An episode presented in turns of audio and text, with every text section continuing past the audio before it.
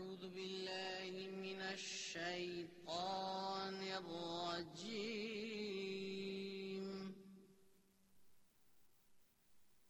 بسم الله الرحمن الرحيم.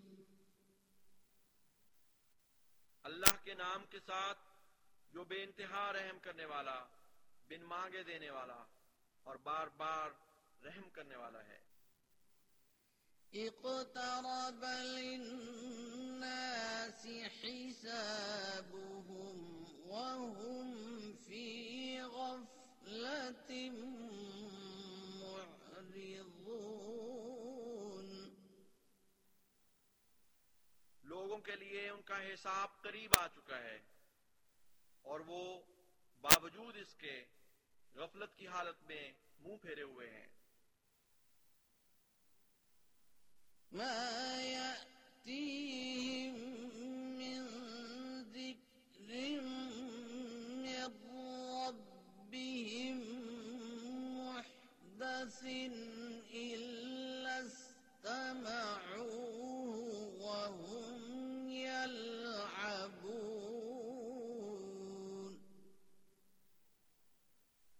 ان کے پاس کوئی نیا ذکر ان کے رب کی طرف سے نہیں آتا۔ مگر وہ اسے اس طرح سنتے ہیں کہ گویا وہ شغل کر رہے ہوں۔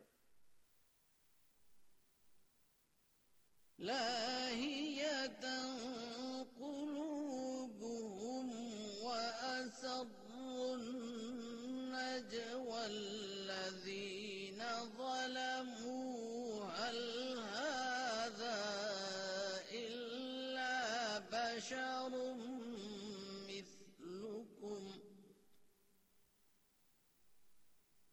أفتأتون السحر وأنتم تبصرون؟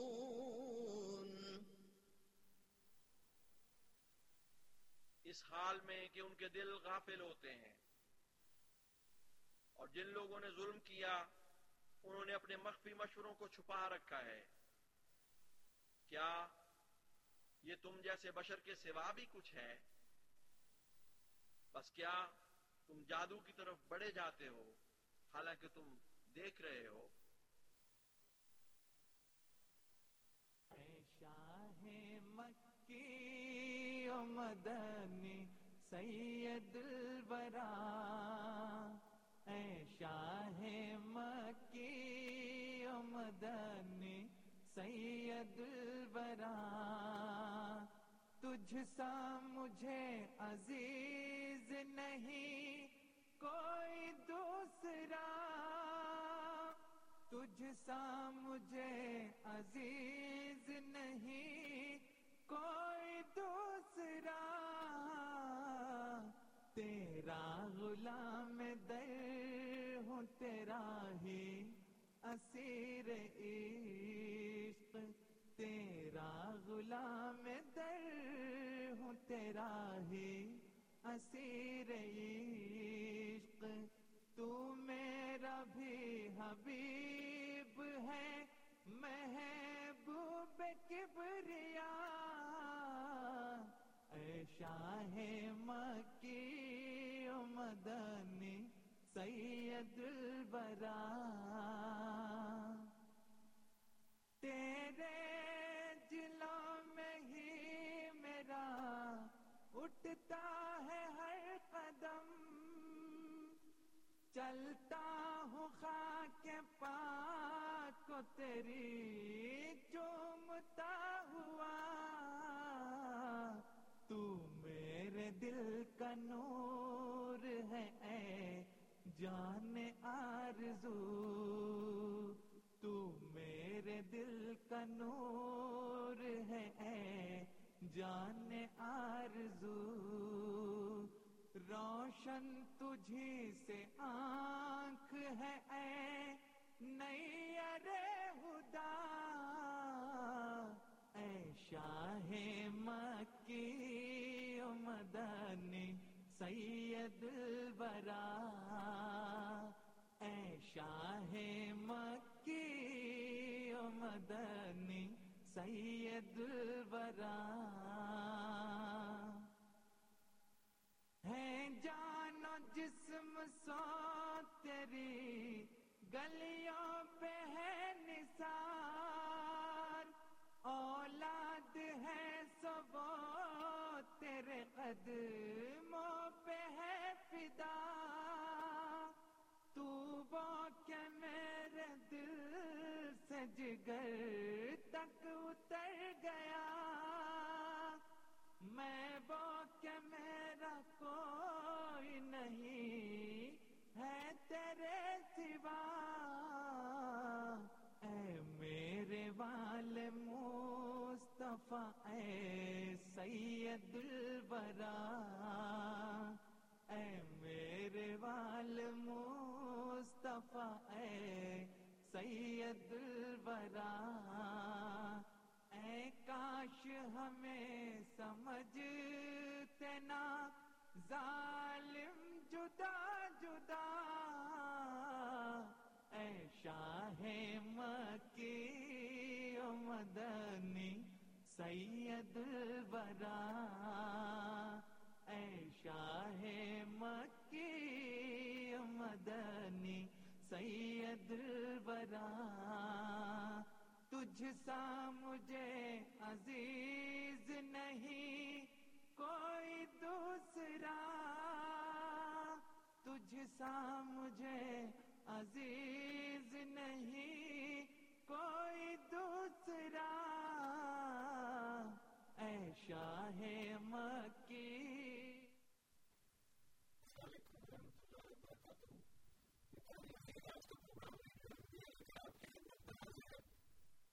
جی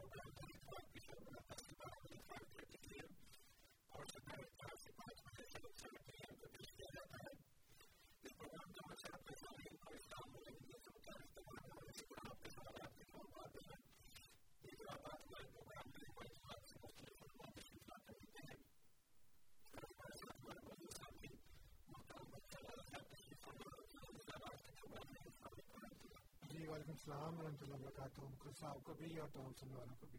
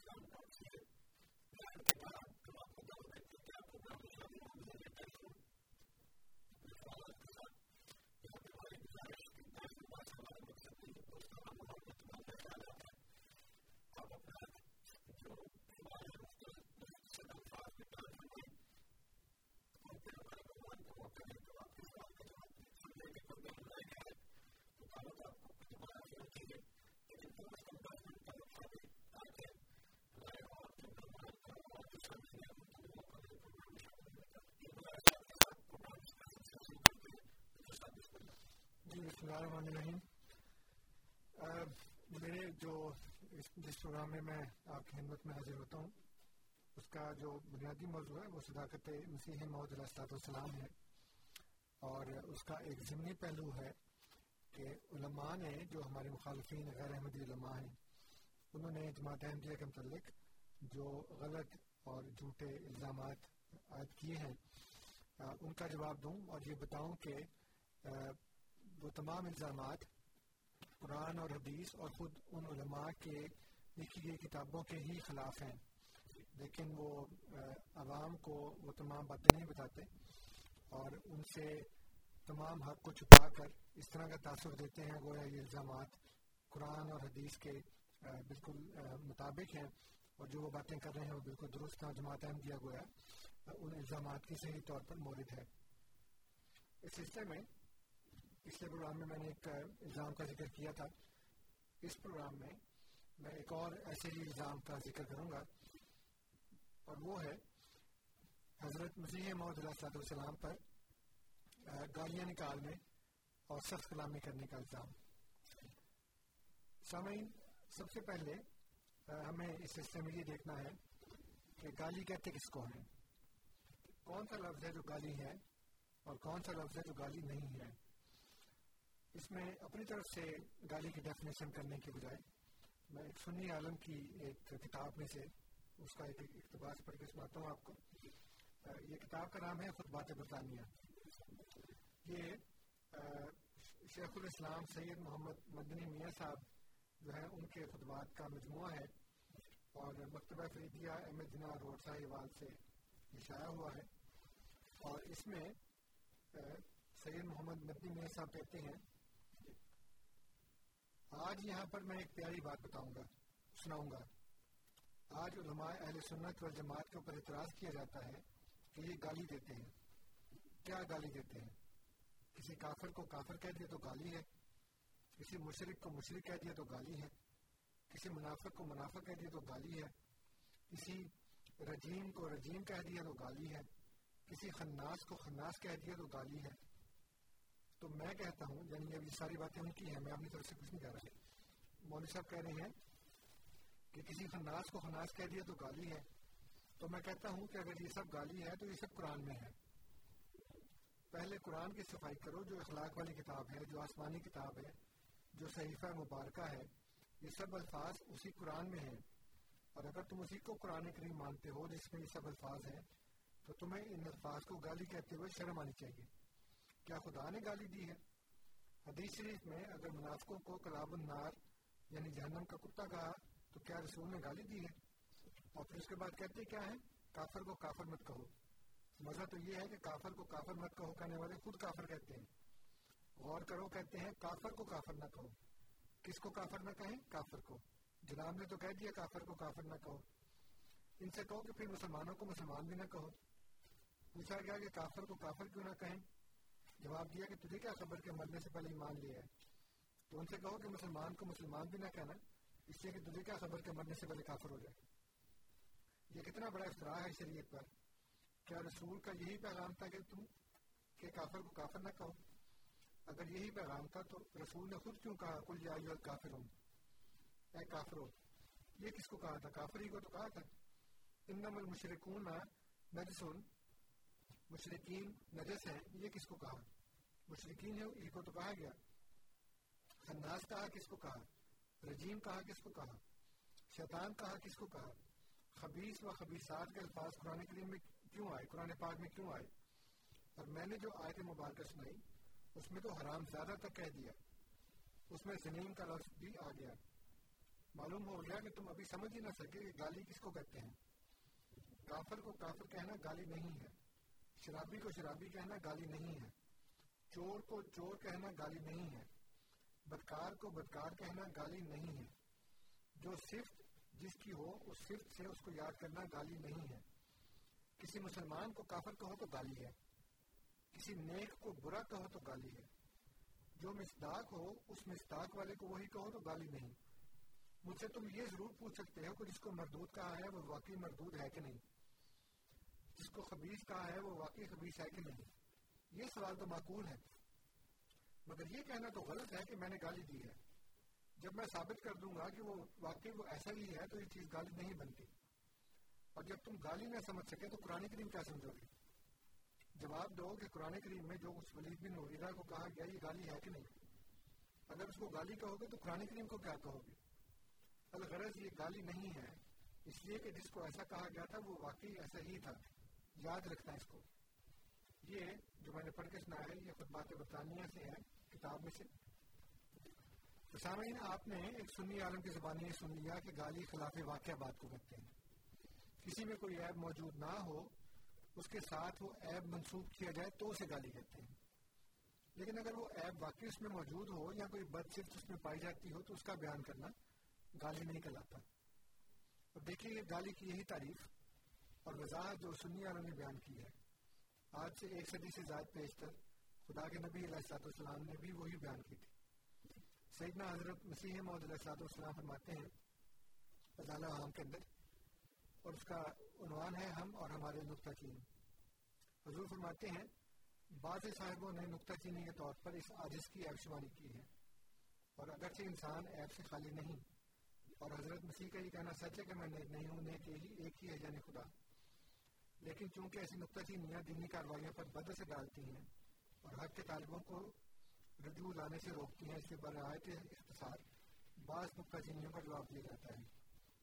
پہلی نکتہ چینی اس عاجز کی نسبت یہ کی گئی ہے کہ اپنی تعلیفات میں مخالفین کی نسبت سخت الفاظ استعمال کیے ہیں۔ جن سے مشتل ہو کر مخالفین نے اللہ جل شاہ اور اس کے رسول کریم کی بے ادبی کی اور پر دشنام تعلیفات شائع کر دی۔ قرآن شریف میں سری حکم والد ہے کہ مخالفین معبودوں کو سب اور شتم سے یاد مت کرو، تا وہ بھی بے سمجھی اور کینا سے۔ خدا تعالیٰ کی نسبت سب و شتم کے ساتھ زبان نہ کھولے۔ لیکن اس جگہ برخلاف تاریخ معمولیہ کے سب و شتم سے کام لیا گیا۔ اب میں جواب تسوازے ہو کہ اس نکتہ چینی میں محتر صاحب نے وہ الفاظ بیان نہیں فرمائے جو اس عادث نے بزوم ان کے اپنی تعلیفات میں استعمال کیے ہیں اور جو در حقیقت سب و شتم میں داخل ہیں۔ میں سچ سچ کہتا ہوں کہ جہاں تک مجھے معلوم ہے، میں نے ایک لفظ بھی ایسا استعمال نہیں کیا جس کو دشنام دہی کہا جائے۔ بڑے دھوکے کی بات یہ ہے اکثر لوگ دشنام دہی اور بیان واقعہ کو ایک ہی صورت میں سمجھ لیتے ہیں اور ان دونوں مفہوموں میں فرق کرنا نہیں جانتے۔ بلکہ ایسی ہر ایک بات کو جو, جو دراصل ایک واقعی عمل کا اظہار ہو اور اپنے محل پر چسپا ہو محض اس کو کسی قدر مرارت کی وجہ سے مرارت یعنی کڑوا پن۔ وہ عربی کا معدن احق و مرم کیا کڑوا ہوتا ہے تو اس سے مرارت لفظ نکالا ہے۔ کہ کسی قدر مرارت کی وجہ سے جو حق کے ساتھ کے لازم حال ہوا کرتی ہے جس نام دہی تصور کر لیتے ہیں۔ اس میں حضور یہ فرماتے ہیں کہ جب یہ آیتیں اتری کہ مشرقین رجس ہیں، پلید ہیں، شر البریہ ہیں صفحہ ہیں اور ضروریت شیطان ہیں اور ان کے معبود وقود النار اور حسب حسب جہنم ہیں، تو ابو طالب نے حضرت صلی اللہ علیہ وسلم کو بلا کر کہا کیا میرے بتیجے اب تیری دشنام دہی سے کون سخت مشکل ہو گئی ہے؟ اور قریب ہے کہ تجھ کو ہلاک کریں اور ساتھ ہی مجھ کو بھی۔ تو نے ان کے عقل مندوں کو سفری قرار دیا یعنی بیوقوف۔ اور ان کے بزرگوں کو شر البریہ کہا اور ان کے قابل تعظیم معبودوں کا نام میں جہنم اور وقود نہ رکھا۔ اور عام طور پر ان سب کو رجس اور ذریعت شیطان اور پلیٹا رہا۔ پھر آگے جو فرماتے ہیں کہ زمانہ حال کے مذہبین کے نزدیک کسی پر لانت بھیجنا ایک سخت گالی ہے۔ لیکن قرآن شریف کفار کو سنا سنا کر ان پر لانت بھیجتا ہے۔ جیسا کہ فرماتا ہے اللہ کا علیہ لانت اللہ والملائکت والناس اجمعین خالدین فیہا۔ ایسا ہی ظاہر ہے کہ کسی انسان کو حیوان کہنا بھی ایک قسم کی گالی ہے۔ لیکن قرآن شریف نہ صرف حیوان، بلکہ کفار اور منکرین کو دنیا کے تمام حیوانات سے بدتر قرار دیتا ہے۔ ایسا ہی ظاہر ہے کہ کسی خاص آدمی کا نام لے کر یا اشارہ کے طور پر اس کو نشانہ بنا کر گالی دینا زمانے حال کی تہذیب کے بخلاف ہے۔ لیکن خدا تعالیٰ نے قرآن شریف میں بعض کا نام عبدالحب اور بعض کا نام کل اور خنزیر کہا اور ابو جہل تو خود مشہور ہے ایسا ہی ولید بن مغیرہ کی نسبت نہایت درجے کے سخت الفاظ جو بصورت ظاہر گندی گالیاں معلوم ہوتی ہیں استعمال کیے ہیں۔ آگے وہ سورہ کلم کی وہ آیات لکھی ہیں جو بھی مولوی صاحب نے بھی بیان کی تھی۔ تو اس میں حضور نے فرمایا کہ اب کیوں حضرت مولوی صاحب، کیا آپ کے نزدیک ان جامع لفظوں سے کوئی گالی باہر رہ گئی ہے؟ یہ جیسے کہ سنی عالم نے بیان کیا حضور نے اس کو بیان کیا کہ جو حسب واقعہ بات ہوتی ہے، وہ گالی نہیں ہوتی۔ اور سخت کلامی جو ہے، اس کو یہ نہیں کہہ سکتے کہ یہ گالی ہے، بلکہ وہ اس واقعے کا اظہار ہے جو اس بندے کے اندر ہے۔ تو قرآن کریم میں اس طرح کی بہت سی آیات ہیں جیسے کہ زور نے بھی بتایا، اللہ تعالیٰ نے یہودیوں کو علماء کے متعلق کہا ہے کہ وہ ایسے گدوں کی طرح ہیں جن کے اوپر کتابیں رکھی گئی ہیں، لیکن ان کو پتہ نہیں کہ اس کے اندر کیا ہے۔ اسی طرح یہ فرمایا کہ وہ جانور ہیں، بلکہ ان سے بھی بدتر۔ اللہ کا کلا نام، بل عدل اور اسی طرح شرط دباب کہا یعنی جانور سے بدتر۔ تو یہ اس طرح کے جو الفاظ ہیں، وہ کسی انسان کی حقیقت کو واضح کرنے کے لیے بیان کی جاتے ہیں۔ اب اس کے علاوہ کچھ حدیث کے اندر بھی ایسے الفاظ بیان کیے گئے ہیں جو میں یہاں نہیں بتا سکتا۔ اتنے وہ زیادہ سینسٹیو ہیں کہ ریڈیو کے اوپر جو ہماری خواتین بھی سن رہی ہوتی ہیں، وہ بتانا مناسب نہیں ہے۔ لیکن میں ان کے حوالے بتا دیتا ہوں، تاکہ کسی نے دیکھنا ہو، وہ وہاں سے جا کے براہ راست دیکھ لیں۔ پہلا حوالہ جو ہے، وہ صحیح بخاری کتاب الشروط میں سے ہے۔ باب شروط الجہاد۔ اس میں یہ حوالہ ہے، جس میں ایک ایسا لفظ استعمال کیا گیا ہے، جس کو حضرت ابو بکر صدیق حضرت تعالیٰ عنہ سے منسوخ کیا گیا کہ انہوں نے کہا۔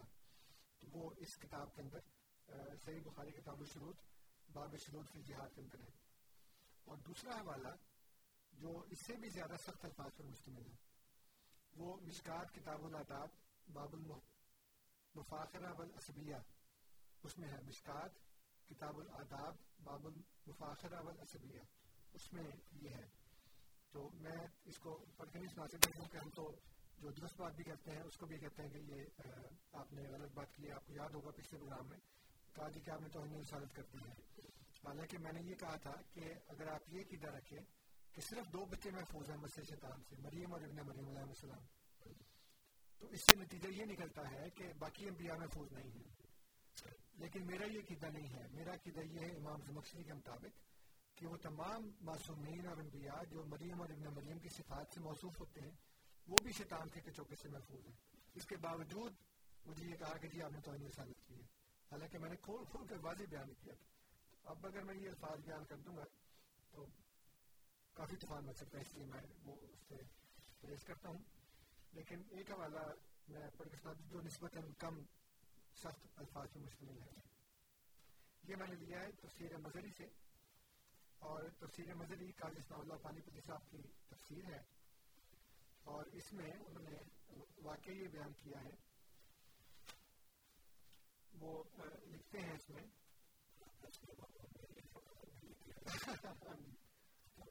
جی جی یہ تفسیر مظہری قاضی اسلام اللہ پانی پتی صاحب کی اور اس کا ترجمہ کیا ہے پیر محمد کرم شاہ الزری صاحب نے اور یہ ضیاء القرآن پبلیکیشن سے شائع ہوئی ہے یہ تفسیر تو اس میں وہ لکھتے ہیں کہ صفحہ نمبر ہے فور ففٹی فور اور یہ اس میں نے کیا ہے سورہ اللہ جاب کی آیت نمبر ستائیس ہے محمد بن عمر نے حضرت ابو قطادہ سے روایت نقل کی ہے کہ جب ہم بنی کریزہ کے پاس پہنچے تو ہم نے انہیں دیکھا اور یہ خیال کیا کہ ان لوگوں کو جنگ کا یقین ہو چکا ہے۔ حضرت علی نے قلعے کے پاس علم گاڑ دیا۔ بس جو ہی انہوں نے ہمیں اپنے قلعوں کے اندر سے دیکھا تو رسول اللہ صلی اللہ علیہ وسلم اور آپ کی ازواج متحرات کے بارے میں نازیبہ غلیظ الفاظ استعمال کرنے لگے۔ ابو قطادہ کہتے ہیں کہ ہم نے خاموشی اختیار کی اور صرف اتنا کہا کہ ہمارے تمہارے درمیان فیصلہ تلوار کرے گی۔ اتنے میں رسول اللہ صلی اللہ علیہ وسلم بھی تشریف فرما ہو گئے اور آپ صلی اللہ علیہ وسلم نے بھی ان کے قلعے کے قریب بنی قریضہ کے پتھریلے میدان کی نیچی جانب بیر انا بین یعنی کہ کنواں بیر انا کے پاس نزول فرمایا بس جب حضرت علی نے آپ آپ کو دیکھا تو انہوں نے مجھے علم تھامنے کو کہا چنانچہ میں نے اسے پکڑ لیا حضرت علی کو یہ پسند نہ تھا کہ آقا دو جہاں صلی اللہ علیہ وسلم ان کی جانب سے عصیت ناک اور نازیب الفاظ سنیں اس لیے انہوں نے عرض کی یا رسول اللہ ان خبیصوں کے قریب آنا آپ پر لازم نہیں یعنی اگر آپ ان کے قریب نہ بھی ہیں تو کوئی حل کیوں یہ سن کر آپ صلی اللہ علیہ وسلم نے شاید فرمایا کیا تم مجھے واپس لوٹنے کا مشورہ دے رہا ہے؟ ساتھ ہی فرمایا، میرا خیال ہے تم نے ان سے عزیت ناک الفاظ سنے ہیں۔ حضرت علی نے عرض کی جی ہاں۔ آپ نے فرمایا، اگر وہ مجھے دیکھ لیتے تو وہ قطن ایسے الفاظ نہ کہتے۔ بس رسول اللہ صلی اللہ علیہ وسلم ان کی طرف چلے اور آپ کے آگے آگے حضرت اسید بن حضیر تھے۔ تو انہوں نے کہا دشمنان خدا ہم تمہارے قلعوں کے پاس نہیں جائیں گے۔ یہاں تک کہ تم بھوکے مر جاؤ گے۔ تم اس لومڑی کی مثل ہو جو اپنے دل میں چھپی ہو۔ تو انہوں نے جواب میں کہا، اے بن حضیر ہم تو خجرت کے مقابلے میں تمہارے حلیفہ دوست تھے آپ نے فرمایا، اب میرے اور تمہارے میں کوئی معاہدہ نہیں، اور نہ ہی کوئی دوستی ہے۔ اتنے میں رسول اللہ صلی اللہ علیہ وسلم قریب آ گئے، اور ہم تو آپ کے بارے میں کچھ خوفزدہ تھے لیکن آپ صلی اللہ علیہ وسلم نے انتہائی بلند آواز سے ان کے سرداروں کو بلایا۔ یہاں تک کہ آپ نے انہیں اپنی آواز سنوا لی۔ آپ نے فرمایا، مجھے جواب دو یا بندروں اور خنزیروں کے بھائیوں، اے شیطان کی پوجا کرنے والوں۔ تو یہ وہ الفاظ ہیں جو حضور صلی اللہ علیہ وسلم نے ان کو کہا۔ تو وہ وہیں سے قسم اٹھا اٹھا کر کرنے لگے کہ حضور نے فرمایا، کیا اللہ تعالیٰ نے تمہیں ذلیل و خار اور رسوا کر دیا ہے؟ کیا اس نے تم پر اپنا عذاب نازل کر دیا ہے؟ کیا تم میرے بارے میں غلیظ الفاظ استعمال کرتے ہو؟ تو وہ وہیں سے قسم اٹھا اٹھا کر کہنے لگے ہم نے کیسا نہیں کیا؟ اور کہنے لگے، اے ابو القاسم آپ تو جاہل نہیں ہیں۔ اور ایک اور روایت میں لکھا ہے کہ الفاظ یہ ہیں کہ آپ تو فحش گو نہیں ہیں۔ تو یہ الفاظ حضور سے نے ان کے بارے میں استعمال کروائی کہ اے بندروں اور خنزیروں کے بھائیوں، اب میں نے اپنے سامعین کو یہ بتایا ہے کہ گالی کی تعریف کیا ہے، گالی کسے کہتے ہیں؟ جو خلاف واقعہ بات ہے وہ گالی ہے، جو حسب واقعہ بات ہے وہ گالی نہیں ہے۔ اور پھر میں نے یہ بتایا کہ وہ سخت الفاظ جس کے بارے میں مخالفین کرتے ہیں کہ حضور کی کتابوں میں ہے، حضرت مسیم اسلام کی، وہی الفاظ نہ صرف قرآن اور حدیث میں ہے بلکہ اب ان کے علماء کی کتابوں میں بھی ہیں۔ بلکہ ایک فرقہ تو مسلمانوں کا ایسا ہے جو اصحاب ثلاثہ کے بارے میں تبرہ کے نام کے اوپر ایسے ایسے الفاظ استعمال کرتا ہے، جو کوئی اگر سننی سن لے تو قتل و خون ہو جاتے ہیں وہاں پہ پاکستان میں، ہندوستان میں۔ تو وہ مسلسل ایسے بات کرتے ہیں اور ان کے ایمان کا اور ان کی عبادت کا ایک حصہ ہے۔ شیعوں کی ایک مشہور کتاب ہے فروغ کافی۔ کافی یہ کتاب اس کے تین حصے ہیں۔ اس میں فروغ کافی جلد دو صفحہ دو سو سولہ پر لکھا ہے۔ یہ میرے پاس فروغ کافی کا پرنٹ ہے، ٹائٹل کا اور اس میں امام لکھتے ہیں کہ فمن تحبا نہ کانا نطفت العبد۔ جو ہم سے محبت رکھتا ہے، وہ انسان کا نطفہ ہے۔ ومن ابغ جنا کانا نطفت الشیطان اور جو ہم سے بغض رکھتا ہے، جو ہم سے نفرت کرتا ہے، وہ شیطان کا نطفہ ہے۔ اپنا اپنا یعنی جو امام ہے علماء علیہ السلام۔ اور فروغ کافی کا ہی ایک حصہ ہے، جس کا نام ہے کتاب الروضہ۔ اس میں یہ یہ جو میں نے پہلے پڑھ کے سنا ہے، یہ فروغ کافی جلد دو میں سے ہے۔ فروغ کافی۔ ہاں جی یہ ہے الجوز ثانی من مجلد سالس، یہ جلد تین ہے لیکن اس کا دوسرا جز ہے۔ اور اس میں کتاب الروضہ کے اندر امام لکھتے ہیں، کہتے ہیں واللہ یا ابا حمزہ، کہ خدا کی قسم ہے ابو حمزہ، ان الناس کلہم اولاد بغایا۔ جتنے بھی لوگ ہیں، وہ سارے کے سارے اولاد بغایا ہیں۔ ما خلا شیعتنا، سوائے ہمارے شیعوں کے۔ تو جو ہمارے شیعہ ہیں، وہ نہیں ہیں، لیکن جو باقی ہیں وہ سارے کے سارے اولاد بغایا ہیں بغایا تو باغی کو کہتے ہیں، وہ میں نہیں بتاتا ہوں کہ اولاد بغایا کا ذکر آئے تو یہ بتا دوں کہ سیما مسلم محمد علیہ السلام متعلق یہ بھی الزام ہے کہ آپ نے اپنی کتاب میں غیر ہندیوں کو ضروریت البغایا کہا ہے۔ تو کہتے ہیں جی ضروریت البغایا کا مطلب ہے نوزب اللہ کنجری کی اولاد۔ کہ بغایا جو ہے، وہ اس کا مطلب ہوتا ہے کنجریاں یا ہرنڈیاں تو کہتے ہیں جی انہوں نے اپنے مخالفین کو یہ کہا ہے۔ حالانکہ زو نے ہرگز نہیں کہا۔ بلکہ اگلے ہی جملے میں لکھا کہ اللہ زینہ ختم اللہ علیہ قلوب یعنی سے وہ مراد ہے جن کے دلوں پہ خدا نے مہر کر دی ہے تو حضور نے بالکل ان کو یہ نہیں کہا۔ ایک تو میں نے آپ کو یہ بتا دیا، فروغ کافی میں سے یہ میرے پاس عربی لغت کی کتاب ہے، تاج العروس تو تاج العروس اور ایک اور کتاب ہے، لسان العرب۔ ان دونوں میں ایک ہی بات لکھی ہے۔ اور اس میں انہوں نے لکھا ہے، یہ کویت سے شائع ہوئی ہے کتاب اور اس میں انہوں نے بغایا کا لکھا ہے مطلب اطلاع یعنی کہ جو ہوا ہراول دستہ ہے جو فوج سے پہلے آتا ہے۔ تکون و قبلہ ورود الجیش، جو جیش سے یعنی فوج سے پہلے جاتا ہے، اس کو کہتے ہیں بغایا۔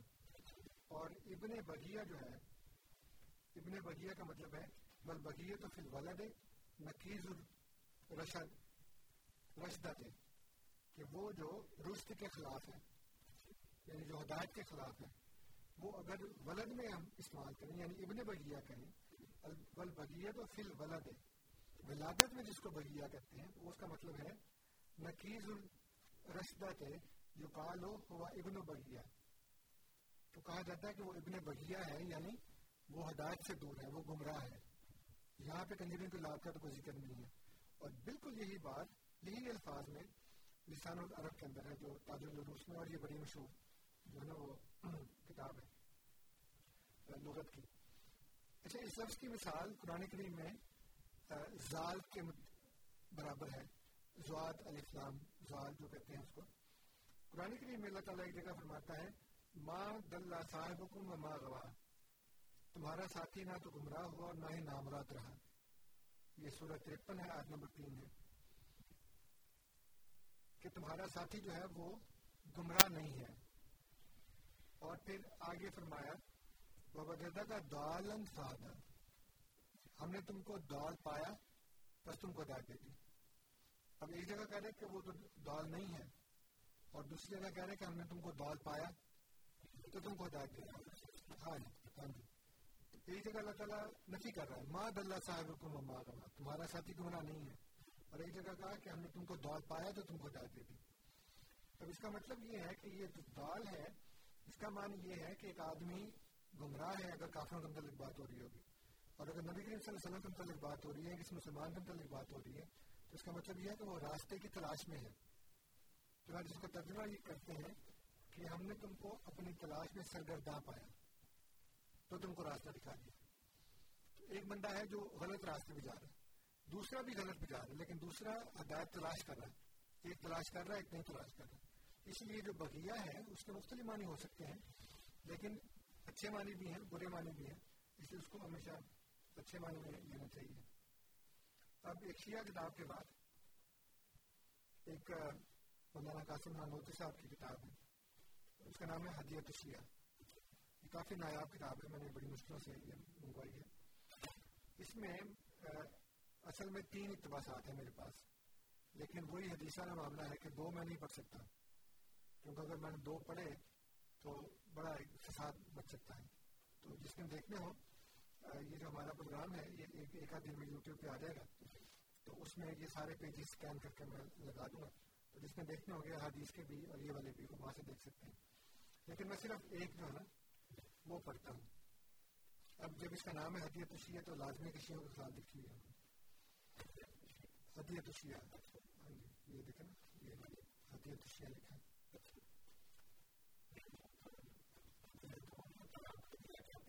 ہاں مطلب یہ کہ وہ ان کی خدمت میں توہر توہر پیش کر رہے ہیں کہ جناب اس کو پڑھ لو اور سمجھو جاؤ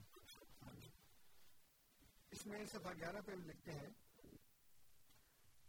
ایک شبے کا ازالہ ایک شبے کا ازالہ کر رہے ہیں وہ اور وہ یہ کہتے ہیں اور اگر بنسبت انبیاء و مسلم یا بزرگان اہل بیت و اصحاب سعید المسلم صلی اللہ علیہ وسلم اس رسالے میں کوئی حرف نامناسب دے کر الجھیں تو مجھے اسے بری ذمہ سمجھے ایسا مذکور کہیں کہیں ناچار ہی بغیر سے الزام شیعہ آ گیا ہے۔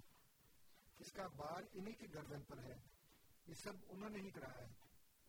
خدا شاہد ہے کہ ایسے عقائد سے میں بہزار جان و ہزار زبان بیزار ہوں۔ اور محبت بزرگان مذکور کو اپنی سعادت اور ان کے حسن اعتقاد کو ذریعہ نجات سمجھتا ہوں۔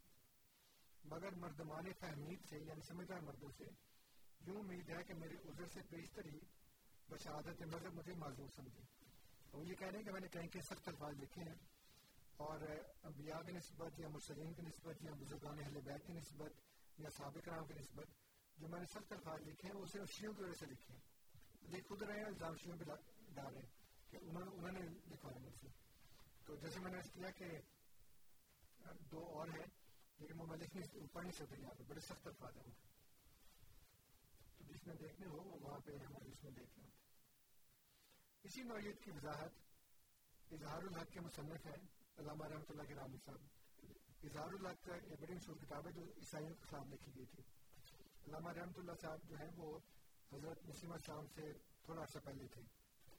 اور حضرت نوردین صاحب جو ہیں وہ بھی ان کو ملے ہوئے ان کے وہ دوست تھے اس کتاب کا ترجمہ بائبل سے قرآن تک کے نام سے کیا گیا۔ جہاں پہ تقی عثمانی صاحب نے اس کی نظر ثانی وغیرہ کی ہے۔ اس میں وہ صفحہ دو سو تیس پہ لکھتے ہیں رحمۃ اللہ کرانی صاحب، اگر کسی جگہ میرے قلم سے کوئی ایسا لفظ نکل جائے جو عیسائیوں کی کسی مسلمہ کتاب کی نسبت یا ان کے کسی پیغمبر کے متعلق بے ادبی اور گستاخی کا شبہ پیدا کرتا ہو۔ تو ناظرین، اس کو اس کتاب کی یا نبی کی نسبت میری بد اعتقادی پر محمول نہ فرمائیں۔ کیونکہ میرے نزدیک خدا کی کسی کتاب یا اس کے کسی پیغمبر کی شان میں بے ادبی کرنا بدترین یاد ہے۔ وہ کر رہے ہیں لیکن کہتے ہیں کہ بد اعتقادی نہیں ہے، لیکن عیسائیوں کو جواب دینے کی خاطر میں وہ کام کر رہا ہوں۔ جو بھی کرتا ہے وہ پھر اس میں ساتھ ایکسپلینیشن دیتا ہے کہ ہم کیا کر رہے ہیں۔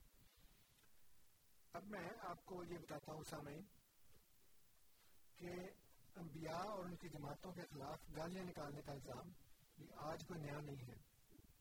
یہ ہمیشہ انبیاء اور ان کی جماعتوں کے خلاف یہ الزام لگتے رہے ہیں کہ جناب آپ گالیاں نکالتے ہیں۔ ہمیں نکالتے ہیں یا پچھلے انبیاء کو نکالتے ہیں؟ نکالتے ضرور ہیں۔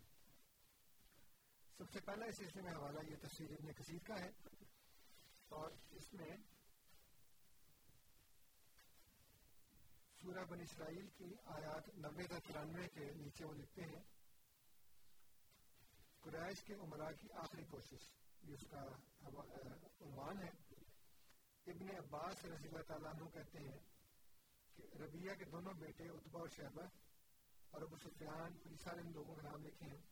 لکھا کہ یہ سب یا ان میں سے کچھ سورج کے غروب ہو جانے کے بعد کابت اللہ کے پیچھے جمع ہوئے اور کہنے لگے، بھائی کسی کو بھیج کر محمد صلی اللہ علیہ وسلم کو بلوا لو۔ اور اس سے کہہ سن کر آج فیصلہ کر لو تاکہ کوئی عذر باقی نہ رہے۔ چنانچہ قاصد گیا اور خبر دی کہ آپ کی قوم کے شراف لوگ جمع ہوئے ہیں اور آپ کو یاد کیا ہے۔ کیونکہ حضور صلی اللہ علیہ وسلم کو ان لوگوں کا ہر وقت خیال رہتا تھا۔ آپ کے جی میں ہے کہ بہت ممکن ہے اللہ نے انہیں صحیح سمجھ دی ہو اور یہ راہ راست پر آ جائے۔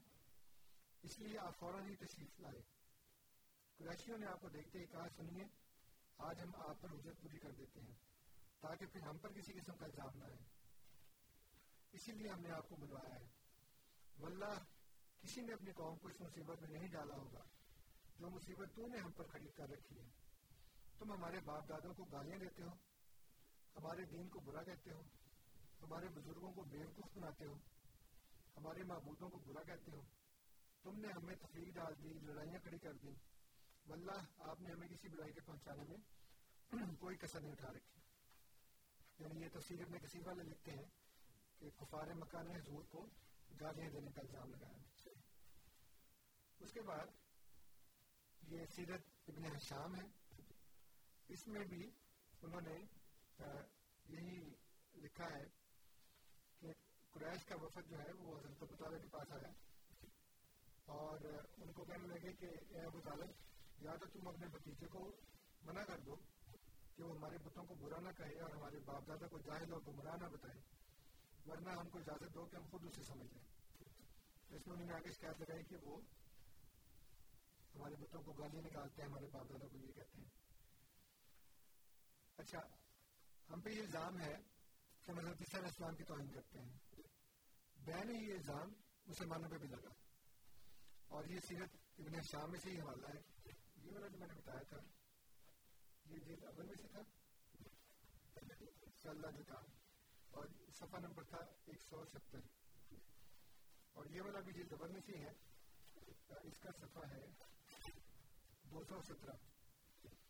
اور جو مسلمان گئے ہیں افشا پہلا جو وقت گیا ہے افشا تو جو کفار مکہ جو پیچھے پیچھے چلے گئے، تو وہاں جا کے انہوں نے نجاسی سے کہا کہ ان کو ہمارے ساتھ بھیجو، اس نے کہا میں تو نہیں بھیجتا، انہوں نے اتنا لیے میرے پاس۔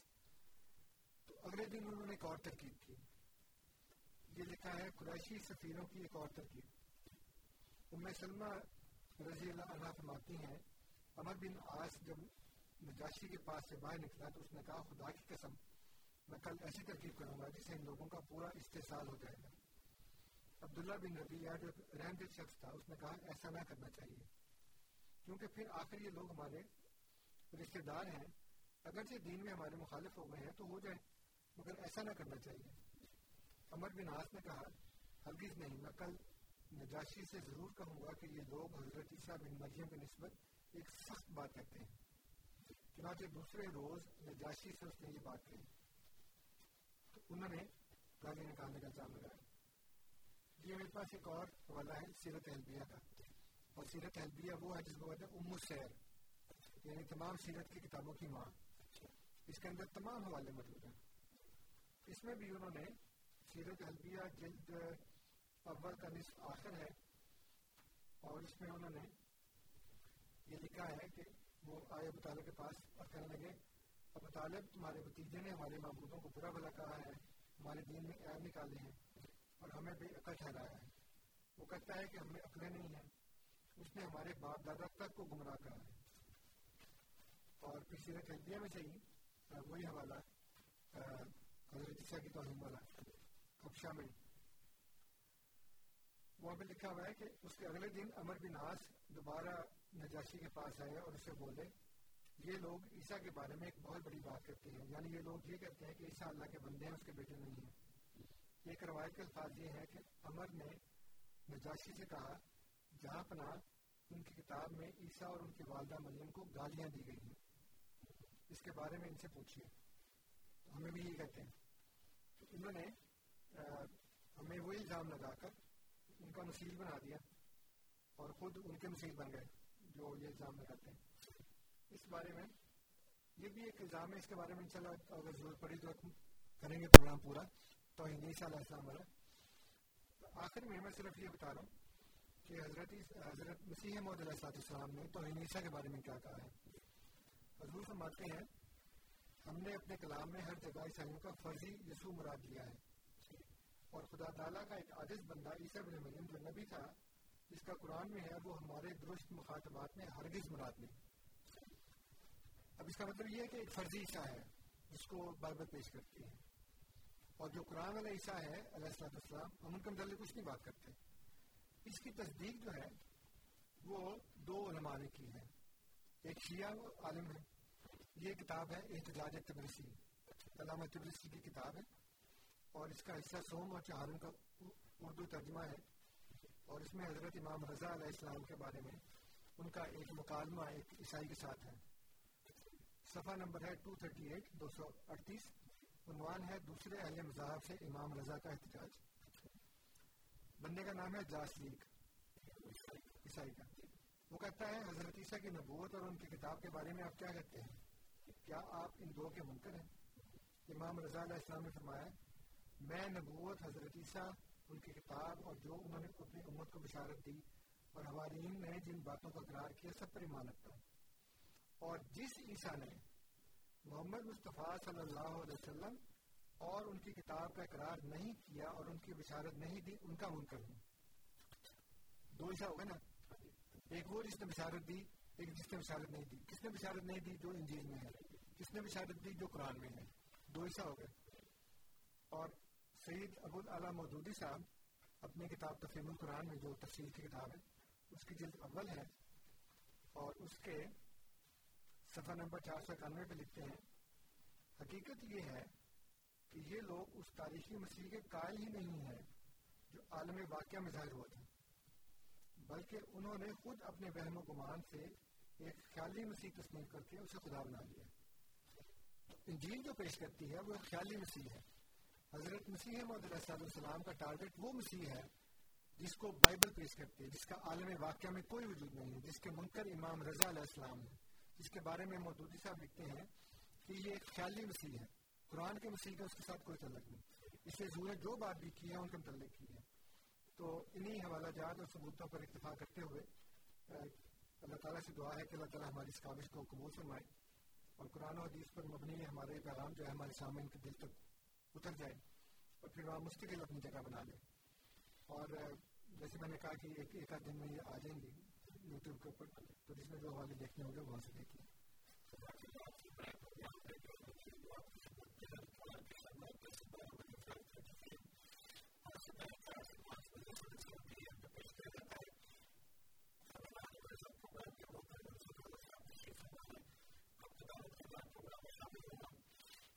السلام علیکم جی کیا حال ہے بھی ٹھیک ٹھاک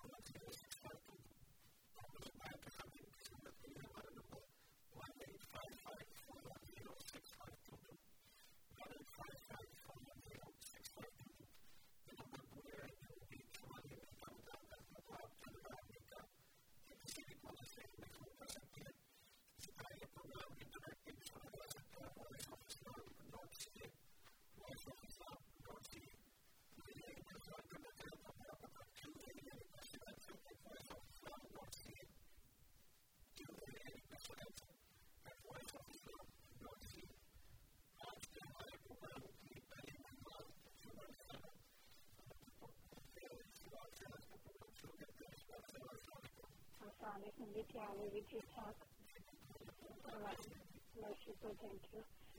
میں یہ کہتی ہوں آپ لوگوں کی باتیں میں سنتی رہتی ہوں عموماً میں لیٹ کے اور باقاعدہ سنتے باتیں کرتے ہیں، بہت اچھے طریقے سے بولتے ہیں۔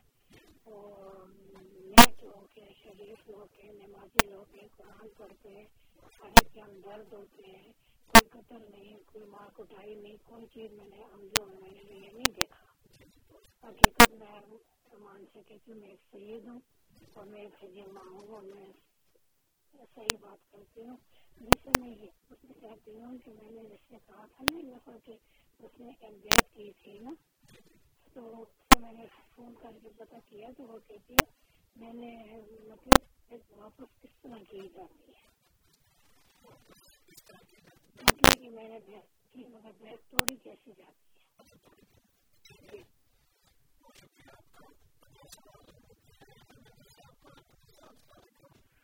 وعلیکم السلام۔ جی مجھے بڑا بڑی خوشی ہوئی رجا صاحب کی باتیں سن کر۔ سچ کو ماننا گالی نہیں ہے، سچ کو جھٹلانا گالی ہے۔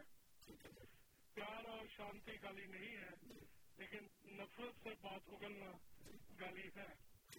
تو مجھے یہ خوشی ہوئی، میں نے کافی عرصے سے کال نہیں کی تھی۔ تو کسی چیز کو سختی سے پیش کرنا تو یہ یہ تو گالی نہیں ہو سکتی۔ میں بھی سچ کی تلاش میں رہتا ہوں۔ تو آج مجھے موقع ملا۔ تو یہ ان کے لیے ایک تعریف بھی ہے کہ میں ان سے بہت سہمت ہوں۔ اور میں نے بہت بار ان کی پیٹ پر ان کی بہت تعریف کی ہے۔ اس کا انہیں نہیں معلوم ہوگا۔ اچھا دوسری بات یہ ہے کہ مجھے انہوں نے تھوڑا سا جھڑک دیا تھا۔ کیونکہ جو میں سمجھتا تھا کہ باہر سے مسلمان ہونا یہ ضروری نہیں ہے، لیکن انڈیڈ اصل میں اندر سے مسلمان ہونا یہ بہت ضروری ہے۔ تو میں تو ایک خدا کا بندہ ہونے کی کوشش میں ہوں۔ ہاں جی۔ اچھا اب جو بات ہے دونوں حصہ جیسے انہوں نے ابھی بتایا کہ حصہ تو ایک ہی ہے تو ایک کو ایک کتاب بیان کرتی ہے اور دوسرے کو دوسری کتاب۔ بیان کرتی ہے۔ تو تھوڑا بہت جو بھی ڈفرینس ہے۔ لیکن دونوں عیسیٰ حضرت محمد مصطفیٰ اسلم سے پہلے ہوئے ہیں۔ تو وہ تو ان کا مطلب ان کے خلاف کچھ کہہ ہی نہیں سکتے۔ کیونکہ جو پہلے ہوا ہے، جو میں آج کسی کے خلاف، آنے والے کے خلاف کیسے میں بات کر سکتا ہوں؟ یہ میری تھوڑا میں یہ جاننا چاہتا ہوں۔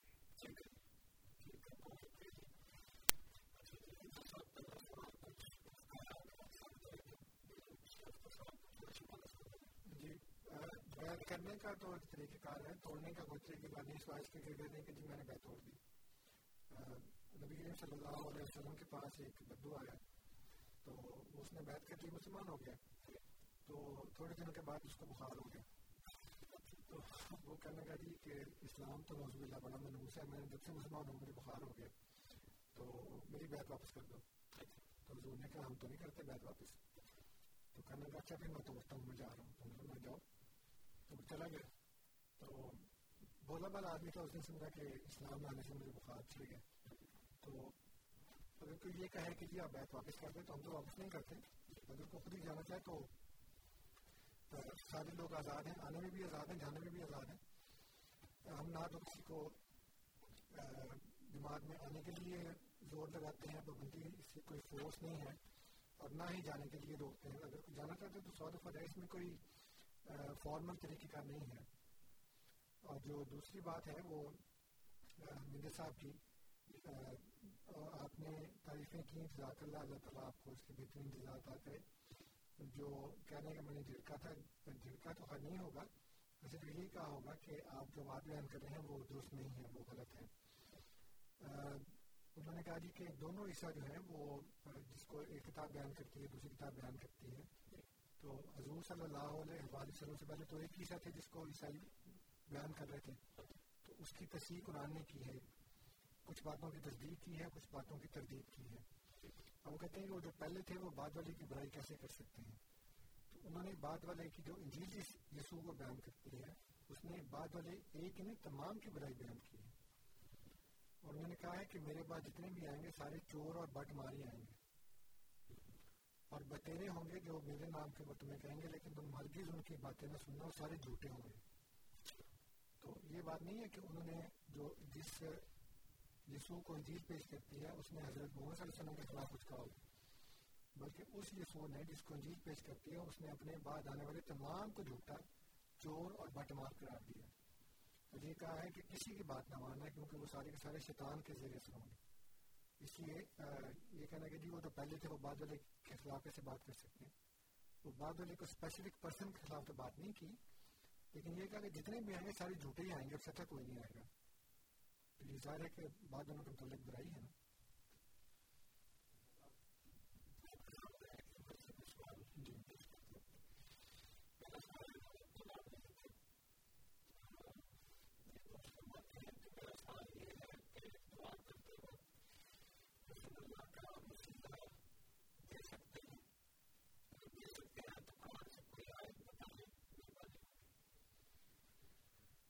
وسیلہ تو یہ ہے کہ آپ کی تعلیمات کے اوپر عمل کیا جائے نا، تو قرآن نے یہ کہا ہے کہ کن کن تو حکم اللہ فتب ہونی ہو حکم اللہ۔ کہ اگر تم چاہتے ہو کہ اللہ تم سے محبت کرے تو میری اتباع کرو۔ تو حضور صلی اللہ علیہ وآلہ وسلم کا وسیلہ جو ہے، وہ سب سے بڑا یہ ہے کہ آپ کے باتوں کی پیروی کی جائے، آپ کی اتباع کی جائے، جو آپ نے احکامات دیے ہیں، ان کے اوپر عمل کیا جائے۔ یہی وسیلہ ہے، اسی کو قرآن نے بتایا۔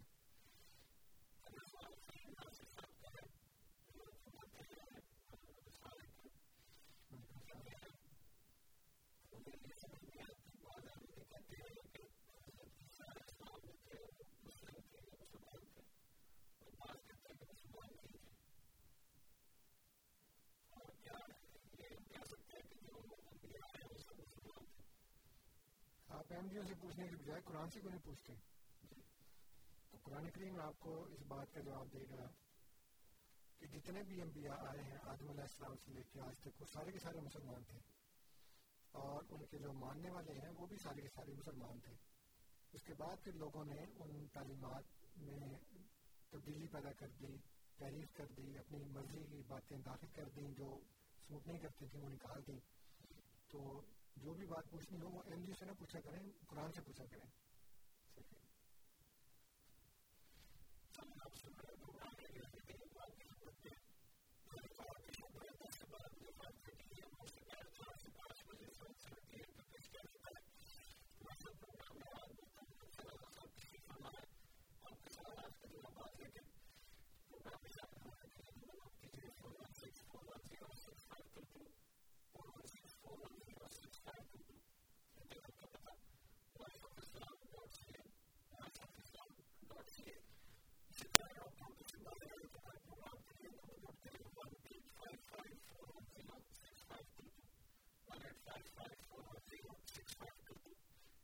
میں یہاں پہ اظہار کر دوں کہ میں نے بھی کہا کہ ہم جیسے نہ پوچھا کریں، قرآن سے پوچھا کریں۔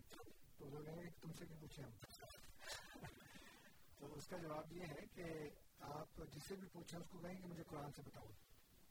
تو ظاہر ہے کہ قرآن خود تو نہیں بولتا، لوگوں کی زبان سے بولتا ہے۔ اس لیے جو بھی ہو، چاہے وہ ایم پی ہو، غیر ایم پی ہو، تو آپ اس کو یہ پوچھا کریں کہ جو بھی سوال آپ پوچھ رہے ہیں، اس کو قرآن سے اور حدیث سے ہمیں بتائیں۔ اپنا خیال نہ بتائیں، بلکہ قرآن اور حدیث سے بتائیں۔ تو مجھ سے بھی اگر پوچھتے ہیں، تو مجھے بھی یہ مطالبہ کیا کریں کہ میں جو بھی بتاؤں، وہ قرآن اور حدیث سے بتاؤں۔ کی وجہ سے بتاتی ہوں، اس لیے عام طور پہ لوگوں کو چونکہ یہ پتہ ہے تو یہ نہیں کہتے کہ قرآن حدیث سے بتائیں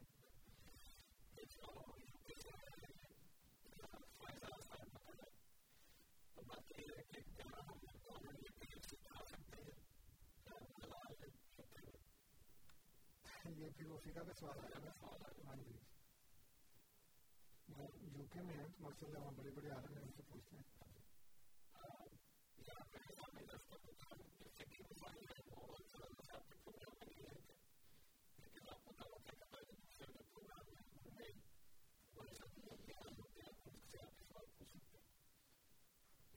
وعلیکم السلام کیا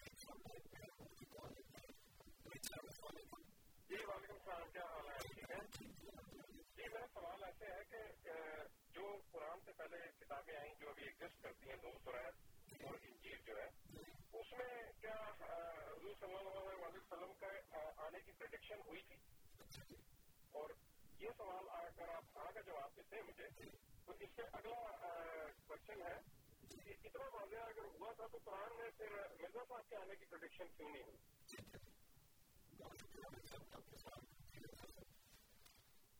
وہ سامعین سے یہ درخواست ہے کہ ہم نے جو اصول بنایا ہوا ہے کہ جو بھی ہم نے بات کی ہے، ساڑھے گیارہ تک اس کے بارے میں سوال کریں۔ ابھی تک اس کے بارے میں کسی نے کوئی سوال نہیں کیا۔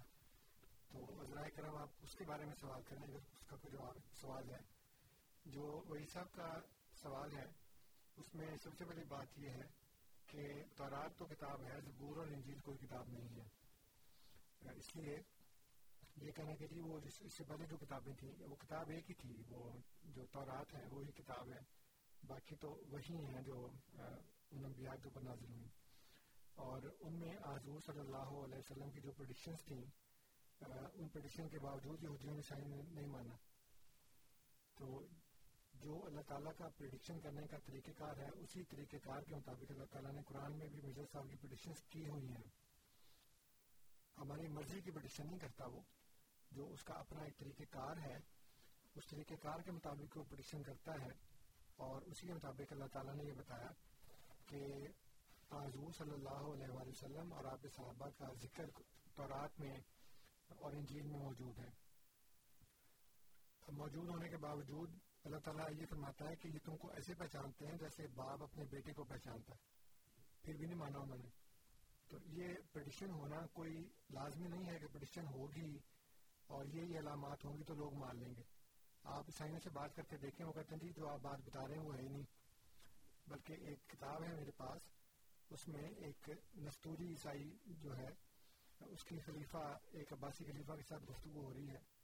اور اس میں یہ کہہ رہا ہے کہ اگر حضور صلی اللہ علیہ وسلم کی پیش گوئی بائبل میں ہوتی، تو آپ کا نام، آپ کی والدہ کا نام، آپ کے قبیلے کا نام، آپ کی پیدائش کی جگہ، یہ ساری جو ہے وہ موجود ہونی چاہیے تھی، لیکن چونکہ یہ نہیں ہے اس لیے ہم نہیں مانتے، تو آپ بنوا لیں ان کو پھر۔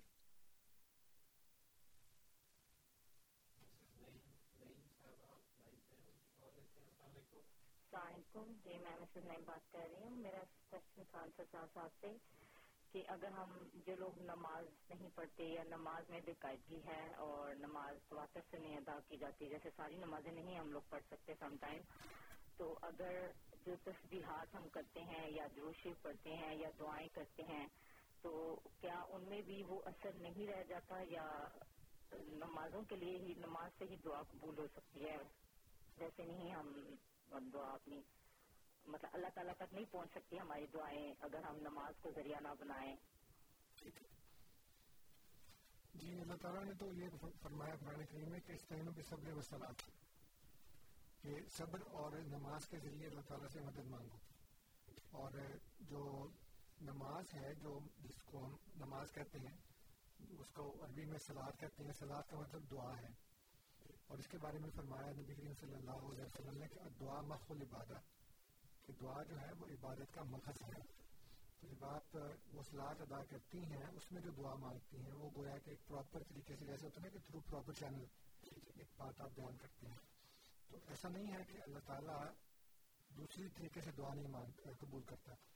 لیکن یہ بہترین طریقہ ہے دعا مانگنے کا کہ آپ نماز پڑھتے ہیں اور نماز میں پھر آپ دعا مانگتے ہیں۔ تو وہ ڈائریکٹ پہنچتی ہے اور اللہ تعالیٰ اس کو قبول کرتا ہے۔ تو اگر آپ کو نماز میں باقاعدگی ہے نہیں ہے، سوری، باقاعدگی نہیں ہے، تو پھر آپ جب بھی موقع ملے نوافل پڑھیں۔ کیونکہ جو نمازیں چھوٹ جاتی ہیں ان کا بہترین حال نوافل ہے تو اب آگے رمضان آ رہا ہے، تو رمضان میں کثرت سے نوافل پڑھیں تاکہ وہ جو ہماری قضاء ہو چکی، جو ہماری چھوٹ چکی ہیں نمازیں، ان کا کفارہ ہو سکے۔ کیونکہ یہ حدیث میں ہے کہ جو انسان نمازیں سیکھنا نہیں پڑتا یہ چھوٹ گئی ہیں اس کی، تو غیر جی تو کہتے ہیں جی کہ آپ اس کو کرتے ہیں قضائے عمری۔ یعنی ایک آدمی اگر چالیس سال کی عمر میں آ کے نمازیں پڑھنی شروع تو کہتے پچھلے چالیس سال کی ساری نمازیں پڑھو۔ حالانکہ یہ کہیں نہیں لکھا ہوا یہ ہے کہ آپ توبہ استغفار کریں، اللہ تعالیٰ معاف کر دیتا ہے، لیکن اس کے ساتھ ساتھ نوافل پڑھیں جتنے پڑھ سکتے ہیں۔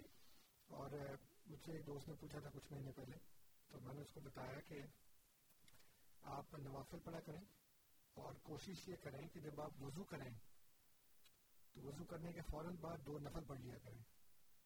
تو حضور صلی اللہ علیہ وسلم نے فرمایا، حضرت بلال سے کہ بلال جب میں مراج پہ گیا تھا تو میں نے اپنے سے آگے تمہارے قدموں کی آہٹ سنی تھی۔ تو تم کیا کرتے ہو کہ میں نے تمہارے قدموں کی آہٹ وہاں سنی ہے آسمان پہ اور اب خود سے آگے سنی ہے؟ تو وہ کہنا ہے کہ یاس اللہ، اور تو مجھے کچھ یاد نہیں ہے، صرف یہ مجھے پتا ہے کہ جب میں وضو کرتا ہوں تو میں دو نفر پڑھ لیتا ہوں، ہر وضو کے ساتھ۔ تو ایک تو ہر وضو کے ساتھ آپ دو نفر پڑھ لیا کریں۔ اس کے علاوہ جو مرد ہیں، وہ جب مسجد میں جائیں یا خواتین بھی جاتی ہیں تو تحیت المسجد کے دو نفر پڑھ لیا کریں۔ جیسے ہی مسجد میں جائیں دو نفر پڑھ لیں، نماز سے پہلے۔ اثر سے پہلے ظاہر ہے کہ اثر کے بعد نہیں پڑھ سکتے، لیکن جب بھی مغرب کی جان ہوتی ہے تو فوراً دو نفر پڑھ لیا کریں۔ گھر سے نکلتے وقت کسی بھی کام سے جا رہے ہیں یا اپنے کام پہ جا رہے ہیں، ڈیوٹی پہ، تو دو نفل پڑھ کے نکلیں۔ صبح فجر کی نماز پڑھتے ہیں، اگر نہیں پڑھتے تو اس وقت پڑھ کے نکلا کریں۔ پھر جب گھر آتے ہیں تو آتے ہی دو نفل پڑھ لیا کریں۔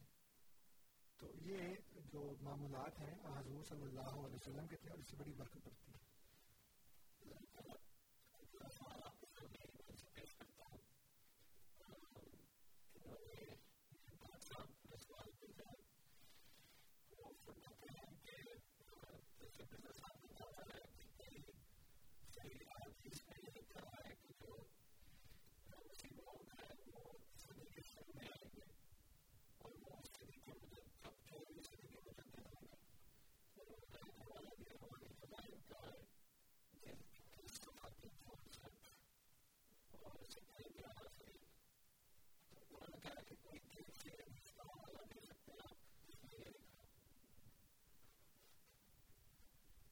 یہاں پہ پھر وہی مسئلہ ہے کہ مرزا صاحب کی باتوں کے متعلق حوالے ڈھونڈنا اور حوالے طلب کرنا، یہ اس لیے فضول ہے کہ آپ ان کو تو نبی تسلیم نہیں کرتے یا نبوت کا ہی آپ آنا تسلیم نہیں کرتے۔ تو اگر میں حوالہ دے بھی دوں گا تو آپ کو کیا فرق پڑے گا اس سے میں نے کئی دفعہ یہاں پیش کیا ہے کہ مرزا صاحب کی تحریرات، آپ کے الہامات، آپ کی پیش گوئیاں آپ کے کردار کے متعلق جو بات کرنی ہے، وہ اس لیے بے فائدہ ہے کہ جو اصل کانسیپٹ ہے، اس کے ہی آپ منکر ہیں۔ تو جب تک آپ کانسیپٹ کو مانتے نہیں یا ہمیں منواتے نہیں تب تک ان کے متعلق کسی قسم کی بات کرنا بالکل فضول ہے۔ میں یہ ایک اس بات کا جواب دوں گا تو آپ ایک اور لے آئیں گے، اس کا جواب دوں گا تو ایک اور لے آئیں گے۔ اور یہ سلسلہ کہیں ختم نہیں ہوگا۔ اور جہاں ختم ہوگا، وہاں پہ میں آپ آپ کو یہ کہوں گا کہ اب میں نے آپ کے تمام سوالات کے تسلی بخش جواب دے دیے ہیں۔ اب آپ مرزا صاحب کو معلوم تو آپ کہیں گے نہیں کہ نبوت تو ختم ہو گئی ہے۔ تو مجھے کیا فائدہ ہوگا آپ کو تمام سوالات کے جواب دینے کا؟ اس لیے جو فنڈامنٹل پرابلم ہے نبوت کنٹینیوڈ اور ڈسکنٹینیوڈ اس کے متعلق پہلے بات کرنی چاہیے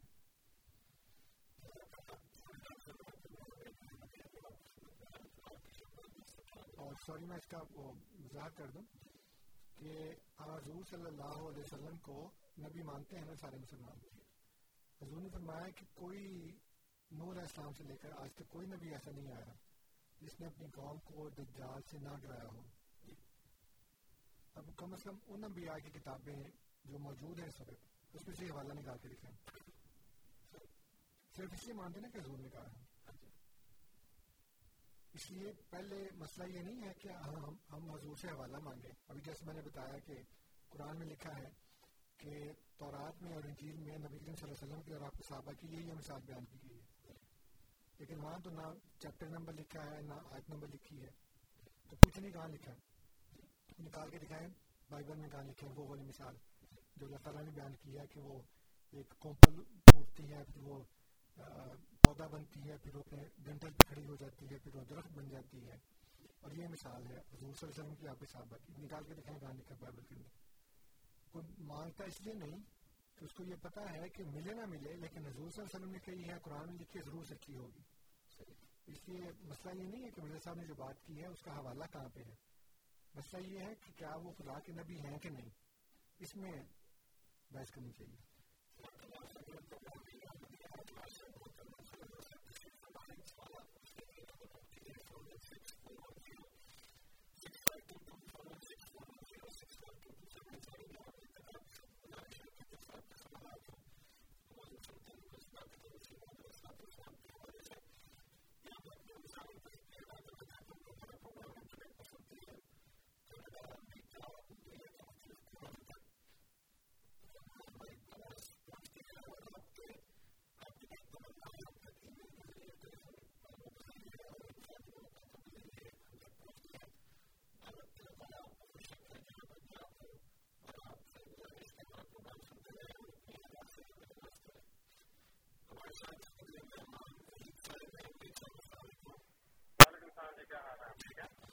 آپ نے میرے سوال کا کوشچن دینے کی کوشش بھی کی۔ آپ نے جیسے ابھی ہربندر صاحب نے آپ سے سوال کیا تھا کہ دو عیسا والا، تو آپ نے ان کو حوالہ دیا کہ وہ پھر جو اپنی مرضی کی چیز ہوتی تھی وہ کتاب میں رکھ لیتے تھے، جو نکال دیتے تھے، جو ان کی مرضی کی نہیں ہوتی واضح جواب آپ نے کئی بار بھی نہیں دیا کہ میں نے آپ سے سوال پوچھا تھا کہ قرآن میں اتنا واضح احکام کہاں پر ہے آپ نے ایون ہے تو یہ بھی آپ بتا دیں کہ مہندی کا بھی ذکر کہیں قرآن میں آیا ہو۔ امام مہندی کا۔ پہلی طرح اس کو پھر وضاحت سے کریں گے تو جی میں نے عرض کیا تھا کہ جن کا ذکر وضاحت سے ہے، یا جس طرح سے بھی ہے، ان کو کہاں لوگوں نے مان لیا؟ اس لیے مسئلہ یہ نہیں ہے کہ پروڈکشن ہے کہ نہیں۔ میں نے آپ سے عرض کیا تھا کہ پروڈکشن ہے۔ آپ دیکھنے والے بنے، میں آپ کو ایک ایک کر کے دکھا دوں گا ساری پروڈکشنز ان کے آنے کی خبر، ان کے زمانے کی خبر، ان کے صداقت کے معیار کی خبر، ان کے مخالفین کی خبر، یہ ساری باتیں اللہ تعالیٰ نے بتائی ہیں۔ لیکن جیسے میں نے کیا تھا کہ وہ اللہ تعالیٰ اپنی مرضی کے مطابق معیار بتاتا ہے، ہماری مرضی کے مطابق نہیں بتاتا۔ اس لیے یہ کہنا کہ جی وہ ذکر نہیں ہے۔ اگر تو آپ اپنی مرضی کا ذکر مانگ رہے ہیں تو وہ تو ہم نہیں دکھا سکتے۔ لیکن جو قرآن نے تمام انبیاء کی صداقت کے معیار مقرر کیے ہیں اور ان کی جو علامات بتائی ہیں، وہ قرآن کریم کے اندر موجود ہیں۔ اس لیے میں نے یہ آپ کا کہنا کہ جی اپنی مرضی کی ہوتی ہے، اس کو نکال رکھ لیتے ہیں، جو مرضی کی نہیں ہوتی، اس کو نکال دیتے ہیں۔ کون سی بات ہم نے اپنی مرضی کی رکھی ہے اور جو ہماری مرضی کے خلاف ہے، وہ نکال لی ہے کون سی بات ہے؟ اتنا الزام ہے نا، ایک اسٹیٹمنٹ ہے جنرلائز اسٹیٹمنٹ ہے۔ کوئی پرٹیکولر اسٹیٹمنٹ نہیں ہے، کہیں آپ نے پن پوائنٹ نہیں کیا۔ کہ ہم نے قرآن شریف میں سے کیا نکالا ہے اور قرآن شریف کے اندر کیا داخل کیا ہے؟ کچھ بھی نہیں، کر ہی نہیں سکتے۔ اس لیے میں یہ کر رہا ہوں کہ جو ہمارا موقف ہے وہ یہ ہے کہ ہم نے گھوڑے کو گاڑی کے آگے لگانا ہے، گاڑی کو گھوڑے کے آگے نہیں لگانا۔ ہم نے اپنے عقائد کو قرآن کے مطابق کرنا ہے، قرآن کو اپنے عقائد کے مطابق نہیں کرنا۔ اس لیے جو علامات انبیاء کی اللہ تعالیٰ بیان کرتا ہے، جس طریقے سے بیان کرتا ہے، تاکہ انسان کو اللہ تعالیٰ نے جو طاقتیں دی ہیں، ان طاقتوں کو استعمال کر کے یعنی آنکھ ہے، کان ہے، دل ہے، تو اللہ تعالیٰ فرماتا ہے ان کو استعمال کرو۔ اور اس کے مطابق اللہ تعالیٰ سے دعا کرتے ہوئے کسی نبی کی صداقت کے متعلق تم دیکھو کہ وہ نبی سچا ہے یا جھوٹا ہے۔ تو وہ معیار، اب باقی آپ نے کہا جی کہ میڈی کے متعلق، تو اگر میڈی کا آپ ایک ایسا تصور بنا لیں گے جو غیر قرآنی ہے، تو وہ تو میں آپ کو قرآن سے کیسے دکھا سکتا ہوں؟ آپ کا مہدی کا یا کسی کا بھی جو مہدی کا ایک تصور ہے، امام مہدی علیہ السلام کا۔ وہ یہ ہے کہ اس طرح اس طرح کا ایک شخص ہے، وہ نبی نہیں ہے۔ اس کے اوپر ایمان لانا بھی واجب ہے۔ اب قرآن کہتا ہے کہ صرف اس پر ایمان لانا واجب ہے جو رسول ہے، جو نبی ہے۔ غیر نبی اور غیر رسول پر ایمان لانا واجب ہی نہیں ہے۔ تو اب اس کا جواب میں کیسے دے سکتا ہوں؟ اس کا جواب وہ دینا جو ایسے امام مہدی کو مانتے ہیں۔ میرے نزدیک یا جماعت احمدیہ کے نزدیک، مسیح موت اور امام مہدی ایک ہی شخصیت کے دو نام ہیں۔ اور اللہ تعالیٰ قرآن کریم کے اندر ہر نبی کو امام مہدی کہتا ہے۔ مہدی کا مطلب ہوتا ہے ہدایت یافتہ۔ تو اللہ تعالیٰ فرماتا ہے کہ وہ جلنا ہوں امتن یا دونا بے ملنا دوسری جگہ فرمایا وہ جالنا من ہم امتن یا دونا بے اور ان دونوں آیات سے پہلے انبیاء کا ذکر کیا۔ اور جب یہ کہا کہ وہ جلنا ہم ان کو بنایا، کس کو بنایا؟ اب یہ جو پروناؤن ہے، اس سے پہلے ناؤن آئے گا تو پروناؤن کو پتہ لگے گا نا کس کی بات ہو رہی ہے۔ میں آپ سے کہوں کہ کرم صاحب، میں اس کو کتاب دیا ہوں۔ تو آپ کہیں گے کس کو؟ لیکن اگر میں کہوں کہ مجھے راستے میں شکیل ملا تھا، میں اس کو کتاب دیا ہوں۔ تو اس کو کتاب دینے کا مطلب ہے شکیل، کیونکہ اس کا نام پہلے آ چکا ہے۔ اسی طرح جب اللہ تعالیٰ یہ کہہ رہا ہے کہ وجلنا ہم امتن ان کو ہم نے مامنا کس کو؟ ظاہر ہے کہ پہلے کسی کا ذکر ہے وجالنا من ہم ان میں سے امام بنائے، جو ہمارے امر سے ہدایت دیتے تھے۔ تو اللہ کا امر تو پہنچ تو نبیوں کو ہے۔ اسی اللہ تعالیٰ امام مہدی ہر نبی کو کہتا ہے۔ ہمارے نزدیک کوئی ایسا امام مہدی نہیں آئے گا جو نبی نہیں ہے۔ بلکہ وہی مسیح معود جس کے آنے کی خبر حدیث میں دی گئی ہے، وہی امام مہدی ہے ابن ماجہ کی حدیث میں المہدی اللہ عیسیٰ۔ عیسیٰ کے سوا کوئی مہدی نہیں ہے۔ مثلا احمد بن حنبل کی حدیث ہے کہ یوشک من آسم انکم ان یلقا عیسیٰ بن مریم امام مہدی ان حکم العدلن قریب ہے کہ جو تم میں سے زندہ رہے، وہ عیسیٰ ابن مریم سے ملاقات کرے جو کہ امام مہدی ہے۔ عیسیٰ ابن مریم اور امام مہدی دونوں ایک شخصیت کے دو نام ہیں اس لیے ہم کسی ایسے امام مہدی کو نہیں مانتے جو نبی نہیں ہے تو اب آپ کہتے ہیں اس کا مجھے ذکر دکھائیں تو اس کا تو میں ذکر نہیں دکھا سکتا کیونکہ میں تو اس کو مانتا ہی نہیں اور اس کا ذکر ہی نہیں ہے کہیں جس کو میں مانتا ہوں وہ نبی ہے اور انبیاء کے آنے کا ذکر قرآن کریم کے اندر ہے وہ میں دکھا سکتا ہوں جی بالکل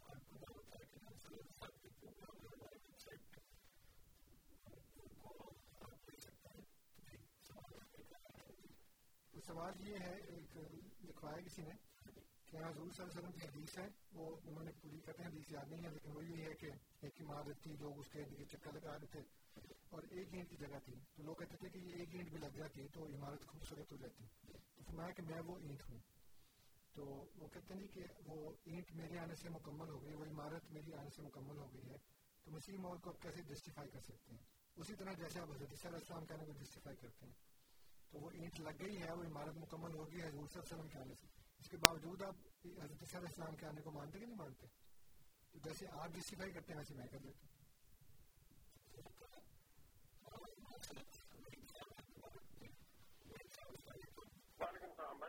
تو کریکشن یہ کرنی تھی۔ میں نے آپ پہ الزام نہیں لگایا کہ آپ نے قرآن میں سے چیزیں نکال دی لگا دی۔ آپ نے جیسے ہربندر صاحب کے لیے فرمایا کہ وہ قومیں اپنی کتاب میں سے اپنی پسند کی چیزیں نکال دیتی تھیں اور اور رکھ لیتی تھی اور غیر پسندیدہ جو ان کے لیے قابل قبول نہیں تھی نکال دیتے۔ یہ ایک تو ان کے لیے فرمایا۔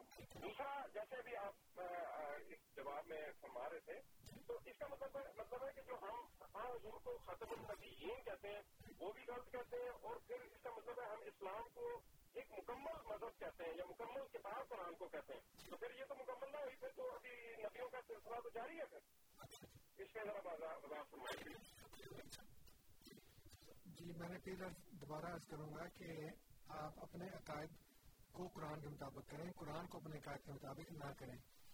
جب آپ کہیں گے کہ خاتم النبین کا مطلب ہے آخری نبی، تو یہ آپ نے کیا نا؟ قرآن کا تو اس میں کوئی قصور نہیں۔ تو اگر آپ قرآن کو سورہ فاتح سے سورہ ناز تک پڑھیں گے، تو آپ کو پتہ لگے گا کہ اللہ تعالیٰ نے خاتم النبین کا مطلب آخری نبی رکھا ہی نہیں ہے۔ تو آپ عقیدہ خود رکھتے ہیں اور پھر کہتے ہیں قرآن اس کے مطابق ہو جائے۔ دوسری بات یہ ہے کہ جو آپ نے یہ فرمایا ہے کہ دین مکمل ہے، تو اس کا مطلب یہ ہے کہ دین مکمل ہو جائے تو اس کے بعد نبی کی ضرورت نہیں ہے۔ پھر آپ اپنے عقیدے کے مطابق قرآن کو کر رہے ہیں۔ قرآن نے کہا کہا ہے کہ ہر نبی دین لے کر آتا ہے۔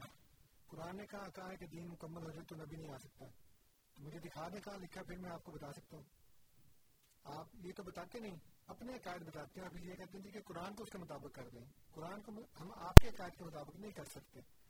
آپ اپنے عقائد کو قرآن کے مطابق کریں۔ اس لیے خاتم النبین کا ہرگز یہ مطلب نہیں ہے کہ حضور صلی اللہ علیہ وسلم کے بعد کسی بھی قسم کا کوئی بھی نبی نہیں آ سکتا۔ اسی طرح قرآن کریم میں یہ نہیں لکھا کہ تمام انبیاء دین لے کر آتے ہیں۔ حضرت موسیٰ علیہ السلام کو اللہ تعالیٰ نے تورات دی فرمایا کہ انا انزلنا تورات فی ہدم و نور یحکم بہا النبیون کہ ہم نے تورات نازل کی، اس میں ہدایت تھا، ہدایت تھی، نور تھا۔ اور انبیاء اس کے مطابق فیصلے کیا کرتے تھے۔ اور جتنے بھی انبیاء بنی اسرائیل کے آئے ہیں وہ کوئی دین تو لے کر نہیں آئے۔ دین تو وہی تھا جو تورات میں ہے، دین تو وہی تھا جو بنی اسرائیل کا دین تھا۔ اس کے علاوہ تو کوئی نیا دین نہیں لے کر آئے، بے شمار انبیاء اس میں آئے ہیں۔ ایک ہی دین کے ماتحت آئے ہیں۔ اس لیے میں عرض کر رہا ہوں کہ پہلے آپ قرآن کریم کو کھول کر دیکھ لیں اسٹڈی کر لیں کہ جو میرے عقیدے ہیں یعنی آپ کے جو عقیدے ہیں، وہ قرآن کے مطابق ہیں بھی کہ نہیں؟ بجائے یہ کہنا کہ جی وہ اس کا تو یہ مطلب ہے، اس کا یہ مطلب ہے، حالانکہ قرآن تو اس کے مخالف مطلب ہے۔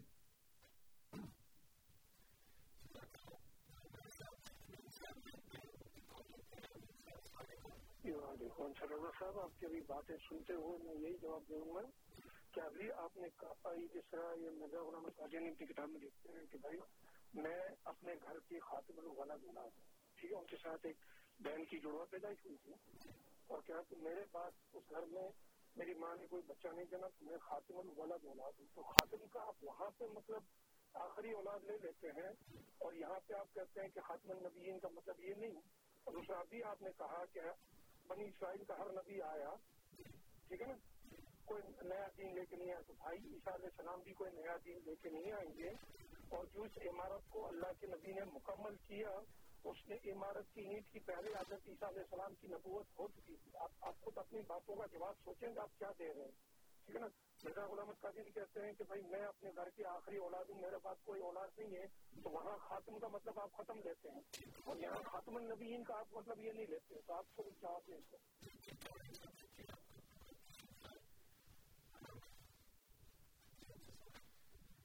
ہاں جی بات یہ ہے کہ جو حضور نے کتاب لکھی ہے جس میرے خیال ہے تراک القلوب کے اندر یہ بات ہے اور اس میں یہ لکھا کہ میں میرے ساتھ ایک لڑکی پیدا ہوئی اور میں اپنے والدین کے لیے خاتم الاولاد تھا۔ اب یہ کتاب ہے اردو میں۔ عربی میں تو نہیں ہے۔ اس لیے عربی کا جو مطلب ہے وہ اردو میں کیسے لگا سکتے ہیں آپ؟ پہلا جواب اس کا یہ ہے کہ جو قرآن کریم میں خاتم النبین آیا ہے، وہ عربی زبان میں ہے۔ جو حضور لکھ رہے ہیں، وہ اردو زبان میں لکھ رہے ہیں۔ اس لیے ایک جواب تو اس کا یہ ہے کہ اردو اور عربی کے تمام باتیں تمام الفاظ، تمام جو اصطلاحات ہیں وہ ایک جیسی نہیں ہوتی۔ اچھا دوسری بات اس میں یہ ہے کہ جو لفظ ہے خاتم، اس کا آپ کے نزدیک دو اس کے معنی ہے خاتم جو ہے، اس کا مطلب ہے انگوٹھی۔ اور خاتم جو ہے، اس کا مطلب ہے ختم کرنے والا۔ تو اب آپ کو کیا پتا کہ یہاں پہ خاتم ہے کہ خاتم ہے؟ وہاں تو کوئی زیر زبر نہیں لگی ہوئی ہے قرآن کریم میں تو زیر زبر لگی ہوتی ہے، اس لیے وہاں پہ لکھا ہوا ہے، خاتم النبیین۔ اور خاتم کا احادیث میں اور لغت کی کتابوں میں اور جتنے بھی دوسرے ہیں، اس میں اس کا مطلب مہر ہے، ختم کرنے والا نہیں ہے۔ ختم کرنے والا اس صورت میں ہوگا اگر اس کے نیچے زیر ہوگی خاتم ہوگا تو اس لیے عربی زبان کا قاعدہ ہے کہ خاتم جب النبیین کے ساتھ یعنی کہ جمع کے ساتھ لگتا ہے مضاف ہو کر تو اس کا مطلب بیسٹ ہوتا ہے اس کا مطلب اس کی سجاوٹ اور نگینا ہے ختم کرنے والا نہیں ہے کیونکہ ختم کرنے والا فائل ہے اور فائل میں این کے نیچے زیر ہونی چاہیے اسی طرح خاتم میں تے کے نیچے زیر ہونی چاہیے تب وہ خاتم ختم کرنے والا بنے گا اگر وہ زبر ہوگا تو یہاں پہ جب حضور نے لکھا خاتم الاولاد، تو آپ کو کیا پتا کہ خاتم الاولاد لکھا ہے کہ خاتم الاولاد لکھا ہے؟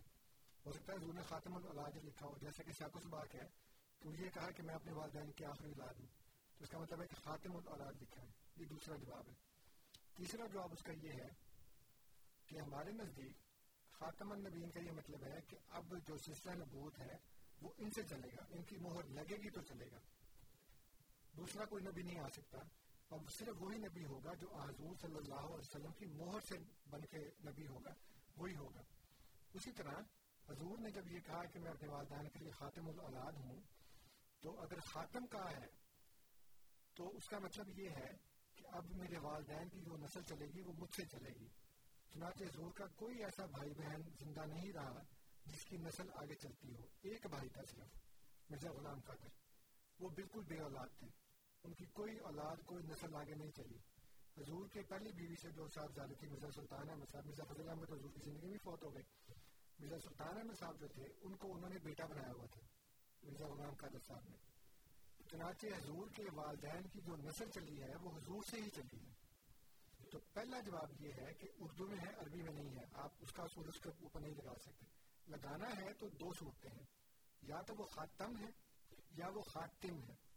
اگر خاتم ہے اور اس کے آگے جمع ہے یعنی کہ اولاد، تو اس کا مطلب یہ ہے کہ جیسے خاتم النبین سے نبوت آگے چلے گی اور کہیں سے نہیں چلے گی، اسی طرح خاتم الاولاد سے ہی اولاد آگے چلے گی اور کسی سے نہیں چلے گی۔ تو حضور کے والدین کی جو اولاد ہے آگے، وہ حضور سے چلی ہے، کسی اور سے نہیں چلی۔ اور اگر وہ خاتم الاولاد ہے، تو اس کا مطلب ہے کہ وہ اپنے والدین کی آخری اولاد اور ہوتے۔ اس میں کوئی شبے کی بات نہیں ہے۔ اس لیے ہمارا دونوں طرف ایک ہی مفہوم ہے، ایک ہی معنی ہے، آپ کے سمجھنے میں لگتی ہے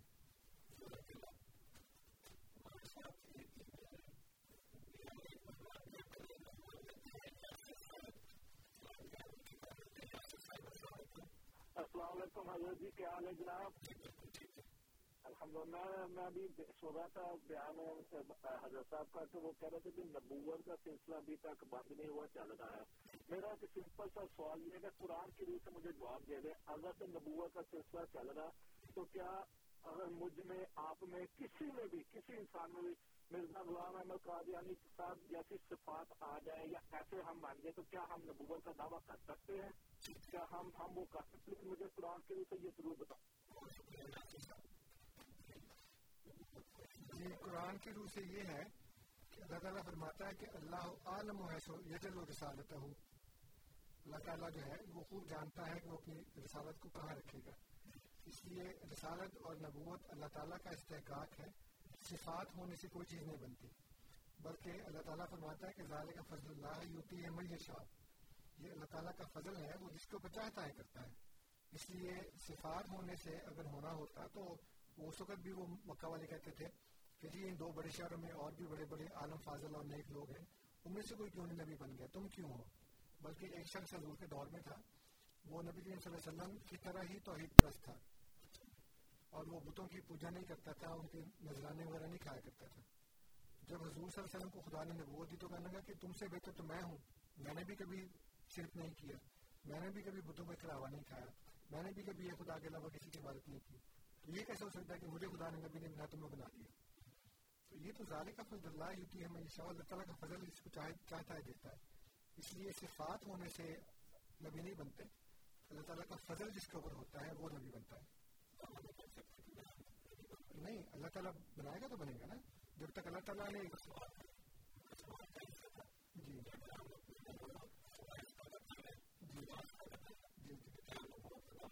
مسئلہ یہ ہے کہ نبوت اور رسالت جو ہے، وہ اللہ تعالیٰ کا فضل ہے نا۔ اگر اللہ تعالیٰ، اگر فرض کرنا ہے کہ آپ کو ایک کمپنی میں نوکری ملتی ہے تبھی آپ کہیں گے نا کہ میں اس کا ملازم ہوں؟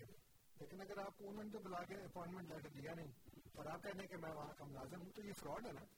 تو اگر فٹافٹ چار سو بیس میں پکڑ کے آپ اندر کر دیں گے جی کہ آپ تو ہمارے امپلائی نہیں ہے why are you trying people کہ آپ ہمارے امپلائی اور ہمارے بھی آپ کے اوپر آپ کاروبار کریں آپ نہیں کر سکتے اس لیے اپوائنٹمنٹ لیٹر ملنا ضروری ہے اللہ تعالیٰ کی طرف سے۔ جب تک وہ نہیں ملتا، تب تو جتنی مرضی صفات ہوں۔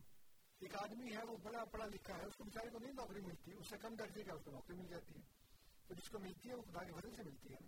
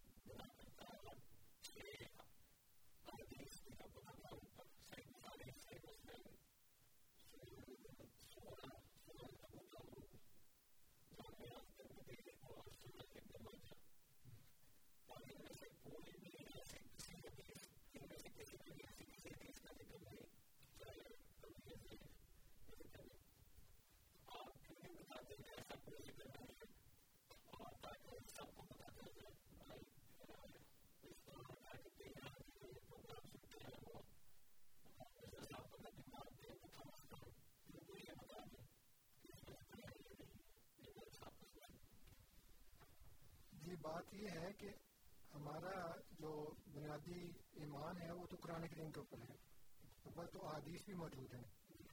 لیکن ہمارے دین کی بنیادی کتاب قرآن کریم ہے اور اس کے اندر اللہ تعالیٰ نے کھول کھول کر واضح طور پر بیان کیا ہوا ہے۔ اس لیے جب ہمارا مسئلہ قرآن سے حل ہو رہا ہے، تو پھر ہمیں کیا ضرورت ہے دوسری طرف جانے کی؟ لیکن مسئلہ وہی ہے بنیادی طور کے اوپر کہ انہوں نے کیا کہا، کیا نہیں کہا، یہ الگ بات ہے۔ مسئلہ یہ ہے کہ وہ خدا کے نبی ہے کہ نہیں یعنی یا نبوت جاری ہے کہ نہیں۔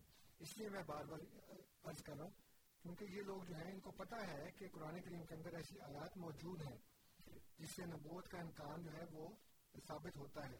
اس پر اس لیے بات نہیں کرتے کہ ان کو پتا ہے کہ یہ ہمارا پول کھل جائے گا اور لوگوں کو پتہ لگ جائے گا کہ جو اعتراضات کرتے تھے وہ بالکل فضول اور قرآن کریم کے خلاف ہے اس لیے احادیث طلب کرنے کے بجائے قرآن کریم کی آیت کیوں نہیں طلب کرتے؟ اور یہ کیوں نہیں پوچھتے کہ قرآن کی کون سی آیت میں کہاں لکھا ہے کہ اللہ تعالیٰ جو ہے وہ نبی بھیج سکتا ہے یا نبوت جو ہے وہ جاری ہے؟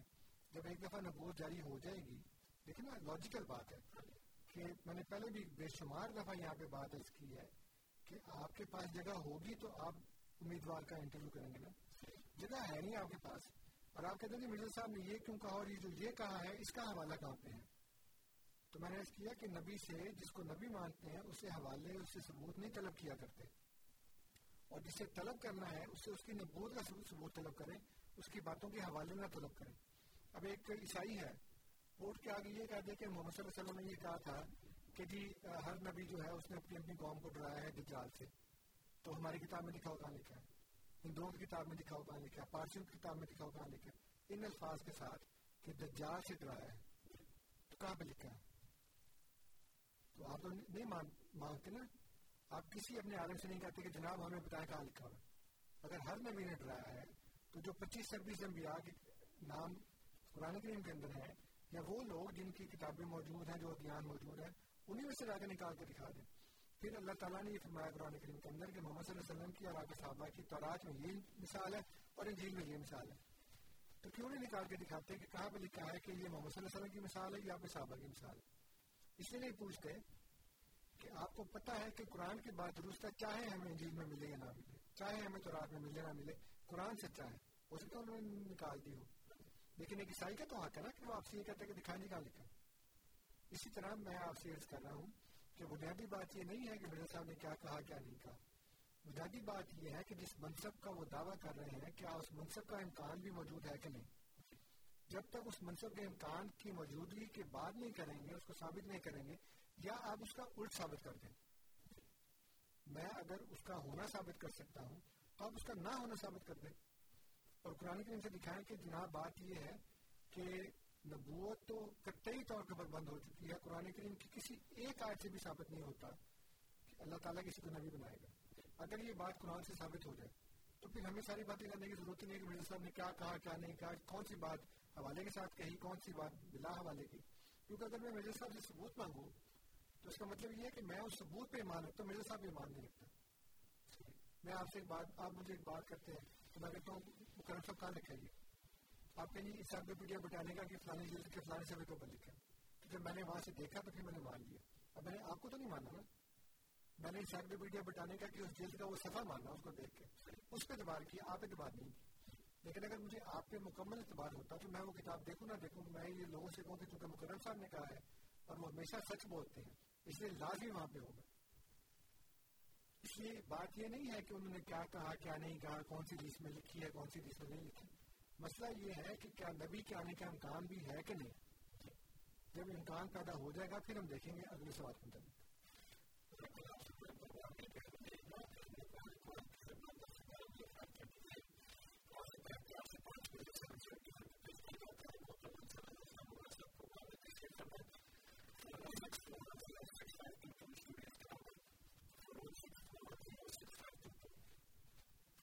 متعلق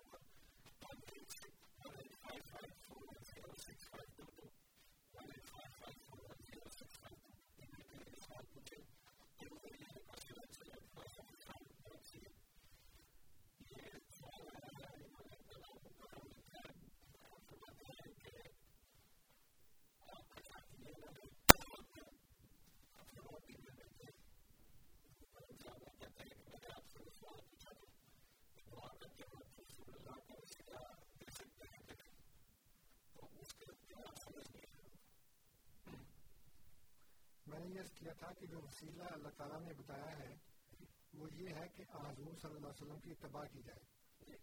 اب وسیلے سے آپ کی کیا مراد ہے؟ اور دعا میں یہ کہنا کہ یا اللہ حضور صلی اللہ علیہ وسلم کے وسیلے سے ہماری یہ مراد پوری کر دے۔ تو ایسا تو کہیں نہیں ہے۔ لیکن قرآن کریم میں یہ ہے کہ ان کل ان کن تم تو اللہ پر فتب یوبکم اللہ۔ کہ اگر تم یہ چاہتے ہو کہ اللہ تعالیٰ تم سے محبت کرے، تو تم میری اتباع کرو۔ تو سب سے بہترین وسیلہ جو ہے وہ حضور صلی اللہ علیہ وآلہ وسلم کی اتباع ہے۔ اس لیے یہی ایک وسیلہ ہے۔ اب اگر آپ کو اس کا سوال کی سمجھ جواب کی سمجھ نہیں آئی تو میں سوری مجھے تو صرف اتنے بتانا تھا۔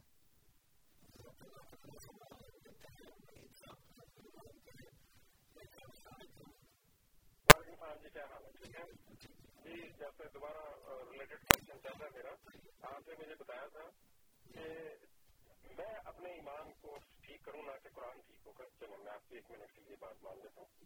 لیکن آخری خطبے پر حضور نے کیا فرمایا؟ وہ ذرا واضح فرما دیں آپ۔ اور حضور نے ایک واضح فرمایا تھا کہ اگر میرے پاس کوئی اگر کا لفظ استعمال کیا، اگر میرے پاس کوئی نبی ہوتا تو وہ عمر فاروق ہوتے، تو وہ مرزا صاحب کا بھی فرما دیتے۔ جب نبی، وہ یہ بات واضح کر رہی ہے ان کی کہ نبی کبھی نہیں آئے گا۔ تو ذرا اس سے وضاحت فرمائے پلیز میرا خیال ہے جو ایک منٹ تک انہوں نے میری ہماری بات مانی تھی وہ ایک منٹ گزر گیا اور ان کی گفتگو میں ایک منٹ گزر گیا کہتے ہیں ایک منٹ کے لیے اگر آپ کی بات مان لیں تو وہ ایک منٹ میرا خیال ہے گزر گیا ساتھ ہی مسئلہ یہ ہے وہی صاحب کہ میں آپ سے بار بار ایک بات عرض کر رہا ہوں کہ آپ قرآن کریم کو دیکھیں پھر اس کے مطابق اپنے عقائد درست کریں۔ آپ ادھر تو جا ہی نہیں رہے اور آپ بار بار احادیث کا حوالہ دے رہے ہیں اور آپ بار بار احادیث کا وہ ترجمہ کر رہے ہیں جو قرآن کے خلاف ہے قرآن کریم میں جو لفظ بعد ہے، اس کا مطلب صرف آفٹر نہیں ہوتا ایکسپٹ بھی ہوتا ہے۔ اور سیاق اس بات کے حوالے سے اب اللہ تعالیٰ نے فرمایا ہے قرآن کریم کے اندر کہ اللہ کے بعد تم کس کس پر ایمان لاؤ گے؟ اللہ کا تو کوئی بعد ہے ہی نہیں۔ نہ اللہ کا شروع ہے، نہ بعد ہے۔ وہ تو ہمیشہ سے ہے اور ہمیشہ رہے گا وہ۔ لیکن پھر یہاں پہ کیا مطلب ہے؟ یہ کہنا کہ اللہ کے بعد تم کس پر ایمان لاؤ گے؟ تو انسان کا تو بات ہوتا ہے کیونکہ اس کا شروع ہے۔ لیکن جس کا شروع ہی نہیں ہے، اس کا کیا بات ہو سکتا ہے؟ تو پھر اللہ تعالیٰ نے اپنے متعلق کیوں کہا کہ میرے بعد؟ عربی زبان میں بعد کا مطلب ایکسپٹ بھی ہوتا ہے۔ اب چونکہ حضرت عمر رضی اللہ تعالیٰ ہو حضور صلی اللہ علیہ وسلم کے ساتھ ہی تھے، اس لیے فرمایا کہ میرے سوائے کوئی نبی ہوتا یا میرے علاوہ کوئی نبی ہوتا تو عمر ہوتا۔ اس لیے کہ عمر کے اندر یہ پوٹینشیل موجود ہے کہ وہ نبی ہو سکتے تھے۔ لیکن چونکہ میں ہوں، اس لیے میرے علاوہ کوئی نبی نہیں ہے اس وقت۔ اور یہی بات حضور صلی اللہ علیہ وسلم نے حضرت علی رضی اللہ تعالیٰ عنہ کو کہی۔ جب انہوں نے جنگ تبو کے موقع پہ حضور جا رہے تھے اور ان کو مدینہ میں چھوڑا، تو انہوں نے کہا کہ آپ مجھ کو بچوں اور عورتوں میں چھوڑ کے جا رہے ہیں۔ حضور نے فرمایا کہ اے علی کا تم اس بات پر راضی نہیں ہو کہ تمہارا میرا وہی تعلق ہو جو ہارون کا موسا کے ساتھ تھا؟ سوائے اس کے کہ میرے علاوہ نبی کوئی نہیں۔ اور وہاں پہ بھی بادی کا لفظ استعمال فرمایا۔ اب میں نے یہاں پہ پہلے بھی بتایا ہے کہ جو تشبیح دے رہے ہیں خود کو موسا علیہ السلام کے ساتھ اور حضرت علی کو ہارون علیہ السلام کے ساتھ۔ اب اس انالوجی کے اندر حضرت موسا اور حضرت ہارون دونوں بھائی ہیں۔ نبی کریم صلی اللہ علیہ وسلم اور حضرت علی بھی دونوں بھائی ہیں۔ وہ دونوں ایک ہی مقام پہ تھے۔ یہ بھی دونوں ایک مقام پہ۔ وہ دونوں ایک ہی وقت میں تھے۔ یہ بھی دونوں ایک وقت میں۔ وہ دونوں نبی تھے، یہ دونوں نبی نہیں ہیں۔ حضرت ہارون اور حضرت موسا دونوں ایک دوسرے کے ساتھ نبی تھے۔ وہاں پہ حضرت موسا کے علاوہ جو نبی تھے، حضرت موسا کے علاوہ وہ حضرت ہارون تھے۔ یہاں پہ نبی کریم صلی اللہ علیہ وسلم کے علاوہ اور کوئی نبی نہیں ہے۔ اس لیے بادی کا مطلب یہ نہیں ہے کہ آفٹر می بادی کا مطلب یہ ہے میرے علاوہ۔ اور یہ آپ، نبی کریم صلی اللہ علیہ وسلم نے ایک یہ بھی حدیث بیان کی کہ میں نے خواب میں دیکھا کہ میرے ہاتھوں میں دو کنگن ہیں اور مجھے بڑا برا لگا جب میں نے کنگن دیکھے خواب میں۔ تو میں نے پھونک ماری تو وہ دونوں کنگن اڑ گئے۔ تو اس سے مجھے یہ تعبیر آئی کہ میرے بعد دو جھوٹے نبی آئیں گے۔ تو وہ حضور کی زندگی میں ہی آ گئے بات تو نہیں آئے نا۔ اس کا مطلب یہ ہے کہ حضور سچے نبی ہیں، لیکن آپ کے علاوہ جو دو بندے نے بول کے دعویٰ کریں گے، وہ دونوں جھوٹے ہوں گے۔ جو آپ کی زندگی میں کریں گے۔ وہاں پہ بھی بات ہی کا لفظ استعمال کرنا ہے۔ لیکن وہ حضور کی زندگی میں ہی آ گئے مسلمہ اور اسود، دونوں حضور کی زندگی میں آئے لیکن ان کے لفظ کا استعمال کرنا ہے بعد میرے بعد۔ اس لیے عربی زبان میں بعد کا مطلب ایکسپٹ بھی ہوتا ہے۔ اس لیے حضور صلی اللہ علیہ وسلم نے اگر یہ کہا ہے کہ خطبہ حضرت الوداع میں، وہ ان کو بڑا یاد ہے۔ جتنے بھی مسلمان ہیں نا غیر ان سب کو خطبہ حضرت الوداع میں صرف ایک ہی بات یاد رہ گئی ہے کہ حضور نے کہا میرے بعد کوئی نبی نہیں۔ یہ نہیں یاد رہا کہ یہ فرمایا کہ جس طرح یہ جگہ، یہ دن اور یہ مہینہ محترم ہے، اس طرح ہر مسلمان کے لیے دوسرے مسلمان کی جان، مال اور آبرو بھی حرام ہے۔ اور آج مسلمان کے ہاتھوں سے مسلمان کی نہ جان محفوظ ہے، نہ مال، نہ آبرو۔ کس طرح مسلمان مسلمان کا خون بہا رہا ہے؟ کس طرح مسلمان مسلمان کا مال سوٹ اور دھوکے دہی سے ہڑپ کر رہا ہے؟ ابھی آپ دیکھ رہے ہیں پاکستان میں کیا ہو رہا ہے۔ اور آبرو کس طرح سے خراب کی جا رہی ہے۔ یعنی اب ٹی وی کے اوپر آ کے دوسرے کی آبرو جو ہے وہ خراب کی جا رہی ہے۔ اور سر عام تو ہوتی ہے اخبارات میں۔ چھوٹی چھوٹی بچیوں کے ساتھ جاتی ہوتی ہیں۔ تو یہ ساری باتیں آپ کو خطبہ حضرت الوداع میں اگر وہ یاد رہتی تو شاید آپ کے لیے یہ نوبت آج نہ آتی۔ لیکن آپ کو اگر خطبہ حضرت الوداع میں صرف ایک بات یاد اور وہ یہ کہ نبی کوئی نہیں آنا حالانکہ خود حضور صلی اللہ علیہ وسلم کی حدیث ہے کہ لائسا بینی و بینا ہوں نبی میرے اور اس کے درمیان کوئی نبی نہیں بین نہ ناظر ہوں اور وہ ضرور آئے گا تو خود حضرت عیسیٰ علیہ السلام کے آنے کی خبر دے چکے ہیں۔ ایک نبی کے اپنے بعد آنے کی خبر دے چکے ہیں۔ فرمایا کہ کیا فتح کو امت نافی اول ہے ویسے اپنا مریم فی آخر ہے۔ وہ امت کیسے لاگ ہو سکتی جس کے اول میں نہ ہو اور آخر میں سب میں مریم اور وہ نبی ہے۔ تو ایک, ایک طرف یہ کہہ رہے ہیں کہ میرے بعد کوئی نبی نہیں اور آپ اس کا مطلب یہ سمجھ رہے ہیں کہ حضور صلی اللہ علیہ وسلم کے بعد کوئی نبی نہیں اور خود حضور صلی اللہ علیہ وسلم احادیث نہیں۔ اگر تو یہ حدیث نہ بیان کرتے تو میں یہ سمجھتا کہ یہ حدیث، حدیثوں کو نہیں مانتے۔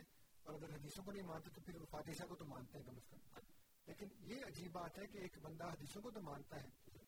اور مجھے وہ یہ کہہ رہا ہے کہ حضور صلی اللہ علیہ وسلم کے بعد کوئی نبی نہیں اور خود وہ کہہ رہے ہیں کہ لائسا بین و بین ہو نبی، میرے اور اس کے درمیان کوئی نبی نہیں میں نہ ہوں نازل۔ ہوں اور یہ نہیں کہ حضور صلی اللہ علیہ وسلم اپنے سے پہلے کہہ رہے ہیں۔ اپنے بعد کہہ رہے ہیں کہ میرے بعد ایک نبی آئے گا، میرے اور اس کے درمیان کوئی نبی نہیں۔ انا ہوں نازل اور وہ ضرور نازل ہوگا، ضرور آئے گا۔ اس لیے ایک دفعہ پھر وہی صاحب آپ کی خدمت میں سے کہ قرآن پڑھ کے دیکھیں، قرآن کریم نبوت کے امکان کو بڑی واضح طور پر بیان فرما رہا ہے۔ آپ پوچھ کے دیکھیں، پھر ہم آپ کو ایک پروگرام میں ایک ایک کر کے وہ آیات بتائیں گے جس میں نبوت کا امکان واضح طور پر بیان کیا گیا۔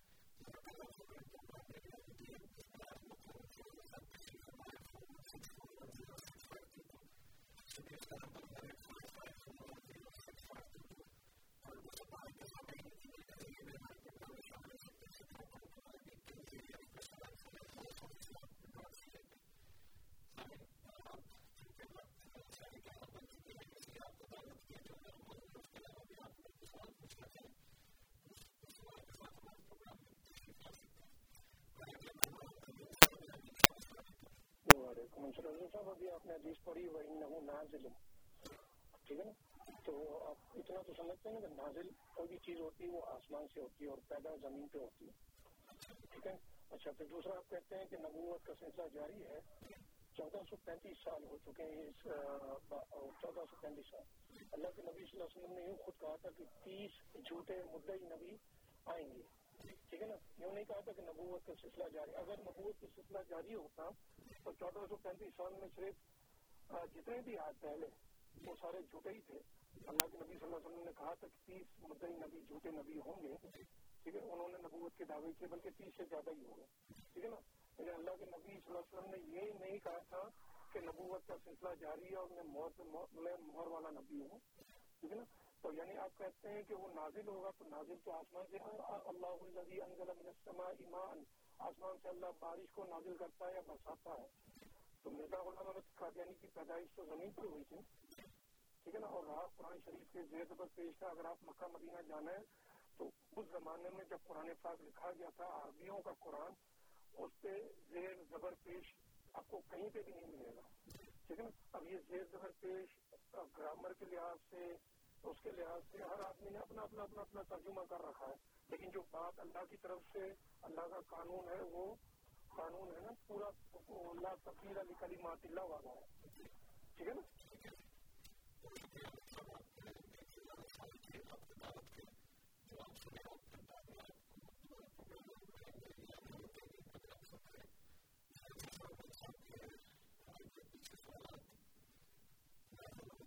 جی میر صاحب کی باتوں کا جواب دینے کے بجائے میں ان سے یہ سوال کروں گا کہ جو میں نے پہلے آپ کو جواب دیا تھا، جو آپ نے خاتم الاولاد کے بارے میں پوچھا ہے، تو اس کے بارے میں کیا خیال ہے کہ جو میں نے جواب دیا تھا، وہ اس سے آپ سیٹسفائی ہوئے کہ نہیں ہوئے؟ یا اگر اس کا توڑ ہے تو وہ کیا ہے؟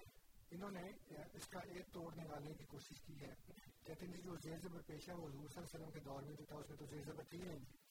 اچھا اب آپ کے سامنے یہ جنگ اخبار کا ایک فوٹو کاپی ہے اب اس میں بھی زیر ہے۔ اب اس میں آپ یہ جو لکھا ہوا ہے کہ شاہ فرید الحق وہ آپ اس کو فرید الحق کو فرید الحق کیوں نہیں پڑھتے؟ اور اکابر کو اکابر کیوں نہیں پڑھتے؟ اکابر کیوں نہیں پڑھتے؟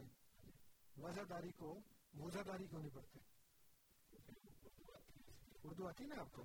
اور یہ یہاں پہ جو ٹرینڈ ہے کہ جی یہ لفظ وزاداری ہے اس کو وزاداری ہی پڑھتے ہیں۔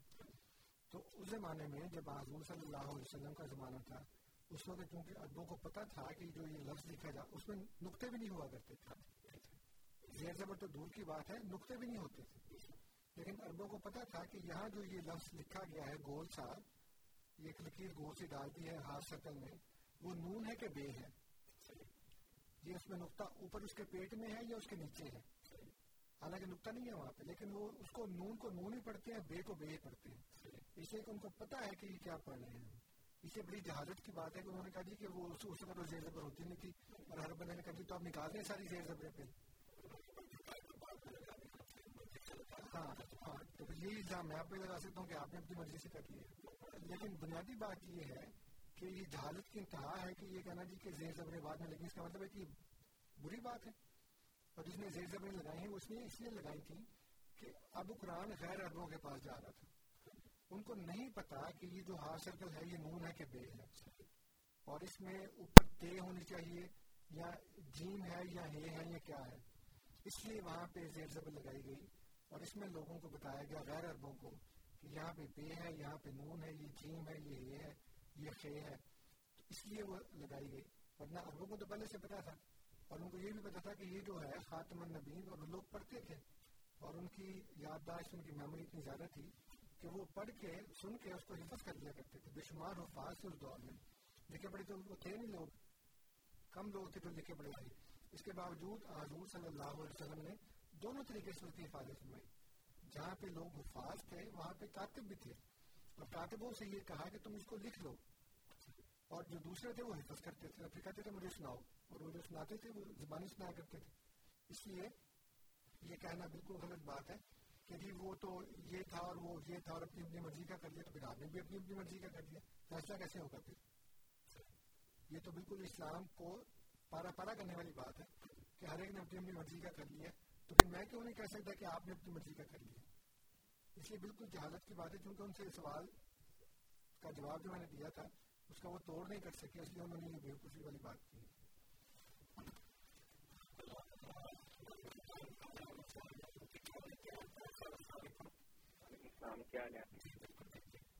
سوال یہ ہے کہ خاتم النبین جو اللہ نے لکھا ہے، اگر اس کا مطلب ہے سیل آن پروفٹ، تو سیل، اگر اللہ کو یہ لکھنا تھا کہ شریعت مکمل ہو گئی ہے، تو اللہ نے یہ کلیئرلی کیوں لکھ دیا کہ یہ شریعت اللہ نے مطلب سیل آن شریعت۔ اس طرح ختم النبی خاتم النبین جو ہے، خاتم الشریعت کیوں لکھ دیا۔ تو اتنا زیادہ اللہ کو مطلب کنفیوز کرنے کی ضرورت تھی لوگوں کو۔ اس لیے کہ خاتم کا مطلب ختم کرنے والا ہے نہیں۔ اگر وہ ختم کرنے والا ہوتا، اس کا مطلب تو پھر اللہ تعالیٰ کہتا ہے کہ خاتم الشریعہ، جو قرآن ہے، وہ خاتم الشریعہ ہے۔ اس کا مطلب وہ ہے نہیں۔ اب سیل کا مطلب آپ لے رہے ہیں کہ جیسے سیل کا مطلب ہے بند کرنا۔ حالانکہ جو سیل جو اسٹیمپ ہے، جو خاتم کا مطلب جو سیل ہے، اس سے ہم نے یہ کر لیا جی کہ وہ اس کو سیل کر دیا سیل سے مراد ہم نے ہمارے ذہن میں بات بیٹھ گئی ہے کہ جیسے اس کو ختم کر دیا جیسے اس کو بند کر دیا۔ حالانکہ جو سیل ہے، جو اسٹیمپ ہے، وہ کسی چیز پر تصدیق کرنے کے لیے لگائی جاتی ہے۔ اب ہوتا یہ ہے، فرض کریں کہ ایک آدمی ہے، اس کا کاروبار حکومت نے بند کر دیا۔ اب ہوتا کیا ہے، اس کی دکان کے اوپر تالا لگایا تالے کے اوپر لاکھ لگائی لاکھ سے اس کو بند کر کے اچھی طرح اس کے اوپر جب اسٹیمپ لگائی جاتی ہے تو اس کا مطلب یہ ہے کہ یہ تالا حکومت نے لگایا تالے کے اوپر لاکھ جو ہے وہ حکومت نے لگائی ہے۔ اور اس کی نشانی یہ ہے کہ اب اس کے اوپر حکومت کی اسٹیمپ لگ گئی ہے۔ اس سے لوگوں نے کہا کہ جی جس کو سیل کر دیا۔ سیل کرنے سے مراد بند کرنا نہیں ہے۔ سیل کرنے سے مراد ہے ٹیسٹ کرنا، اس بات کی تصدیق کرنا کہ اس کو حکومت نے بند کیا، ورنہ تو کوئی بھی توڑ سکتا تھا۔ جب حکومت کی مور لگ جاتی ہے تو اس کا مطلب یہ ہے کہ اس کو توڑے کوئی نہ کیونکہ حکومت نے بند کیا اس کو اس لیے جو اسٹیمپ ہے جو سیل ہے کہتے ہیں جی ڈاکومنٹس کے اوپر سیل لگا دیتے اس کا مطلب یہ ہوتا ہے کہ آپ اس کو ویریفائی کر دیں تو خاتم النبین کا مطلب یہ ہے کہ اب یہ وہ نبی ہے جو نبیوں کی مہر ہے اور نہ صرف آنے والے نبیوں کی مہر ہے بلکہ پچھلے انبیاء کی بھی مہر ہے جتنے بھی عرب ہیں وہ ان لوگوں کو تو جانتے ہوں گے جو عرب میں نبی آئے ہیں مثلا حضرت ابراہیم علیہ السلام کو جانتے ہوں گے یہودیوں کے ساتھ ملنے کی وجہ سے موسیٰ علیہ السلام کو جانتے ہوں گے عیسیٰ علیہ السلام کو جانتے ہوں گے اگر مانتے نہیں تھے ان کو لیکن ان کو کرسچن کا نہیں پتا ان کو کنفیوشس کا نہیں پتا ان کو زبتست کا نہیں پتا ان تمام انبیاء کو حالانکہ اللہ تعالیٰ فرماتا ہے کہ ان من امت اللہ خلافی ہے نظیر کوئی بھی امت ایسی نہیں ہے جس میں ہم نے ایک نبی نہ بھیجا ہو ڈرانے والا نہ بھیجا ہو لیکن عرب تو نہیں جانتے اسی طرح جو ہندوستان کے لوگ ہیں وہ کرشن کو جانتے ہیں بدھ کو جانتے ہیں رام کو جانتے ہیں ایرانی زرتش کو جانتے ہیں لیکن وہ ابراہیم کو موسا کو عیسیٰ کو نو کو یوسف کو یعقوب کو کسی کو نہیں جانتے مسلمان ہونے کے بعد ہم نے کہا کہ جن کے نام اللہ تعالیٰ نے بتایا ان کو بھی جانتے ہیں ان کو بھی مانتے ہیں ان پر بھی ایمان رکھتے ہیں اور جن کے نام اللہ تعالیٰ نے نہیں بتائے ان پر بھی ایمان رکھتے ہیں کیونکہ اللہ تعالیٰ نے فرمایا کہ ہم نے کچھ کے نام بتائے کچھ کے نہیں بتائے ان تمام انبیاء پر ہم اس لیے ایمان رکھتے ہیں کہ ان کو محمد صلی اللہ علیہ وسلم نے کہا ہے کہ وہ نبی جیسے میں نے پہلے بھی بتایا تھا، ایک آدمی کسی کو مار دے، کسی کا خون کر دے۔ آپ وہ کہہ جی کہ میں نبی کا کہ آپ تو قاتل ہیں۔ تو موسیٰ علیہ السلام نے بندہ مارا اور بندہ مارنے کے بعد وہاں سے فرار ہو گئے۔ اب ہٹ اینڈ رن جو ہے، وہ ہٹ سے زیادہ بڑا جرم ہے کہ نہیں؟ اب بندہ مارنے کے بعد ایک بندہ وہاں سے فرار ہو جائے، تو اس کو وہی نبی مانے گا جس کو وہ نبی قرار دے گا جس کو میں نبی مانتا ہوں۔ یعنی کہ حضرت محمد صلی اللہ علیہ وسلم جو ہے وہ حضرت محمد علیہ السلام کو نبی قرار دے گا میں اسے نبی مانتا ہوں۔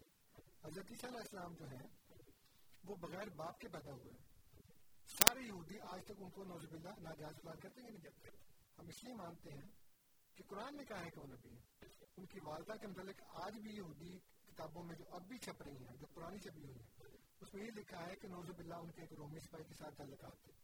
اس کے نتیجے میں یہ پیدا ہوئے لیکن ہم یہ سمجھتے ہیں کہ وہ امو صدیقہ، وہ ایک پاک باز اور عفت والی عورت تھی۔ اور ان کا اتنا بڑا رتبہ ہے کہ اللہ تعالیٰ نے مسلمان مردوں کو کہا کہ ان کی پیروی کیوں مانتے؟ اس لیے کہ محمد صلی اللہ علیہ وسلم نے کہا۔ اس لیے یہ نبی وہ ہیں جو خاتم النبی اس لیے ہے کہ اپنے سے پہلے تمام انبیاء کے اوپر ٹیسٹیفائی کر دیا مور لگا دی کہ دیکھو کوئی بھی ایسی قوم نہیں ہے جہاں پہ خدا نے نبی نہ بھیجا ہو۔ اور یہ جن کے نام بتائے ہیں وہ تو اس لیے لازمی نبی ہے کہ قرآن ان کا ذکر ہے۔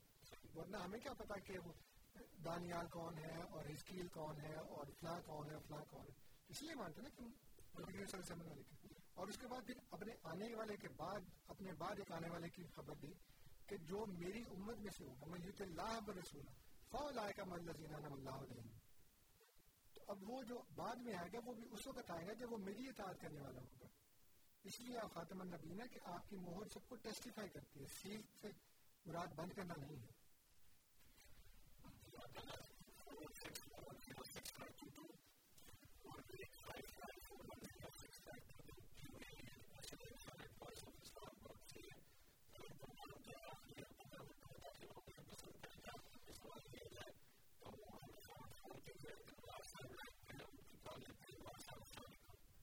جی وعلیکم السلام۔ جی میرا سوال یہ ہے کہ جو نبی پر ایمان لانے کے لیے رشت و سعادت اور تقوی کا ہونا ضروری ہے یا نہیں؟ نمبر دو یہ کہ حضرت ابو بکر رضی اللہ تعالیٰ عنہ کا ایمان لانے کا واقعہ بھی بیان فرما دیں۔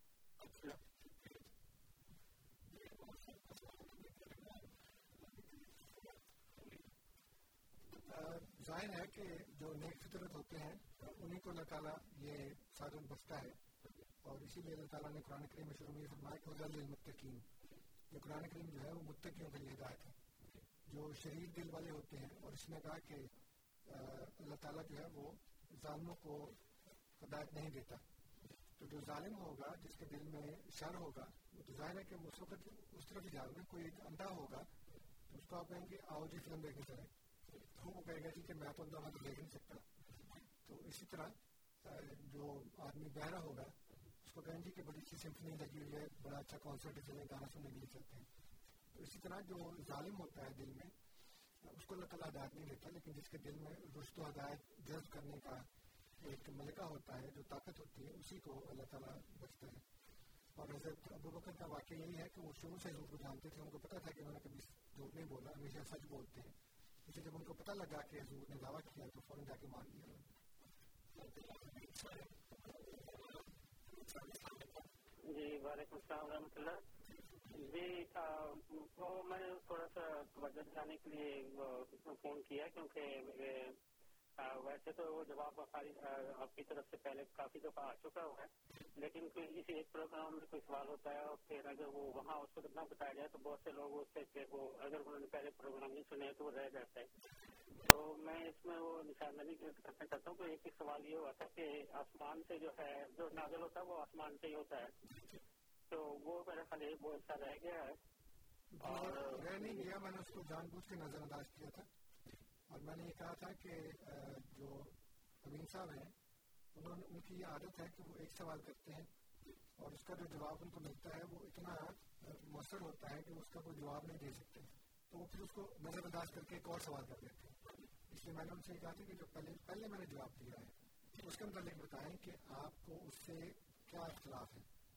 تو اس میں بتائیں کہ خاتم جو ہے، وہ حضور نے جو لکھا ہے، وہ تے سے لکھا ہے، تے کی زبر سے لکھا ہے یا تے کی زیر سے لکھا ہے؟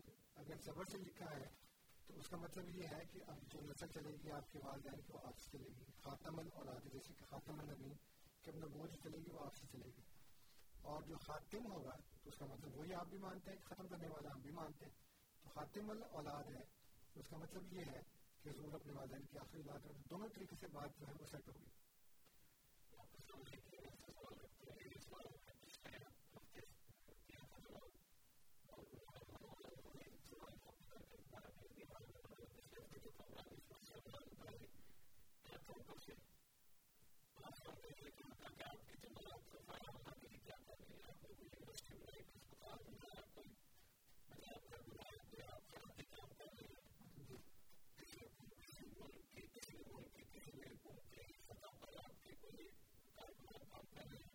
پروگرام جو ہے وہ اپلوڈیڈ ہے یوٹیوب کے اوپر بھی ہے ہماری ویب سائٹ کے اوپر بھی ہوگا تو وہاں جا کے سن لیں اس کی بات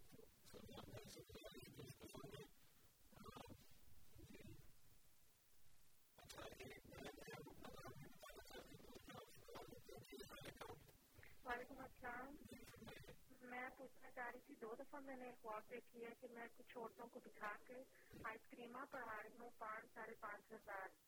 تو میں پوچھنا یہ چاہتی تھی کہ اس کا کیا مطلب ہوگا یعنی کہ کس طرف اشارہ ہے یہ؟ جی اس کا مطلب یہ ہے کہ آپ ایک غیر شرعی کام کر رہی ہیں اور اپنی طرف سے نیکی کا کام سمجھ کے کر رہی ہیں، لیکن وہ شرح کے خلاف ہے، شریعت کے خلاف ہے۔ اچھا، اس کا مطلب۔ وہ سمجھ رہی ہیں کہ وہ کوئی کام کر رہی ہیں۔ کسی بھی قسم کا کام ہو سکتا ہے۔ وہ اپنی طرف سے اچھا کام سمجھ کے کر رہی ہیں، لیکن اصل میں اچھا ہے نہیں۔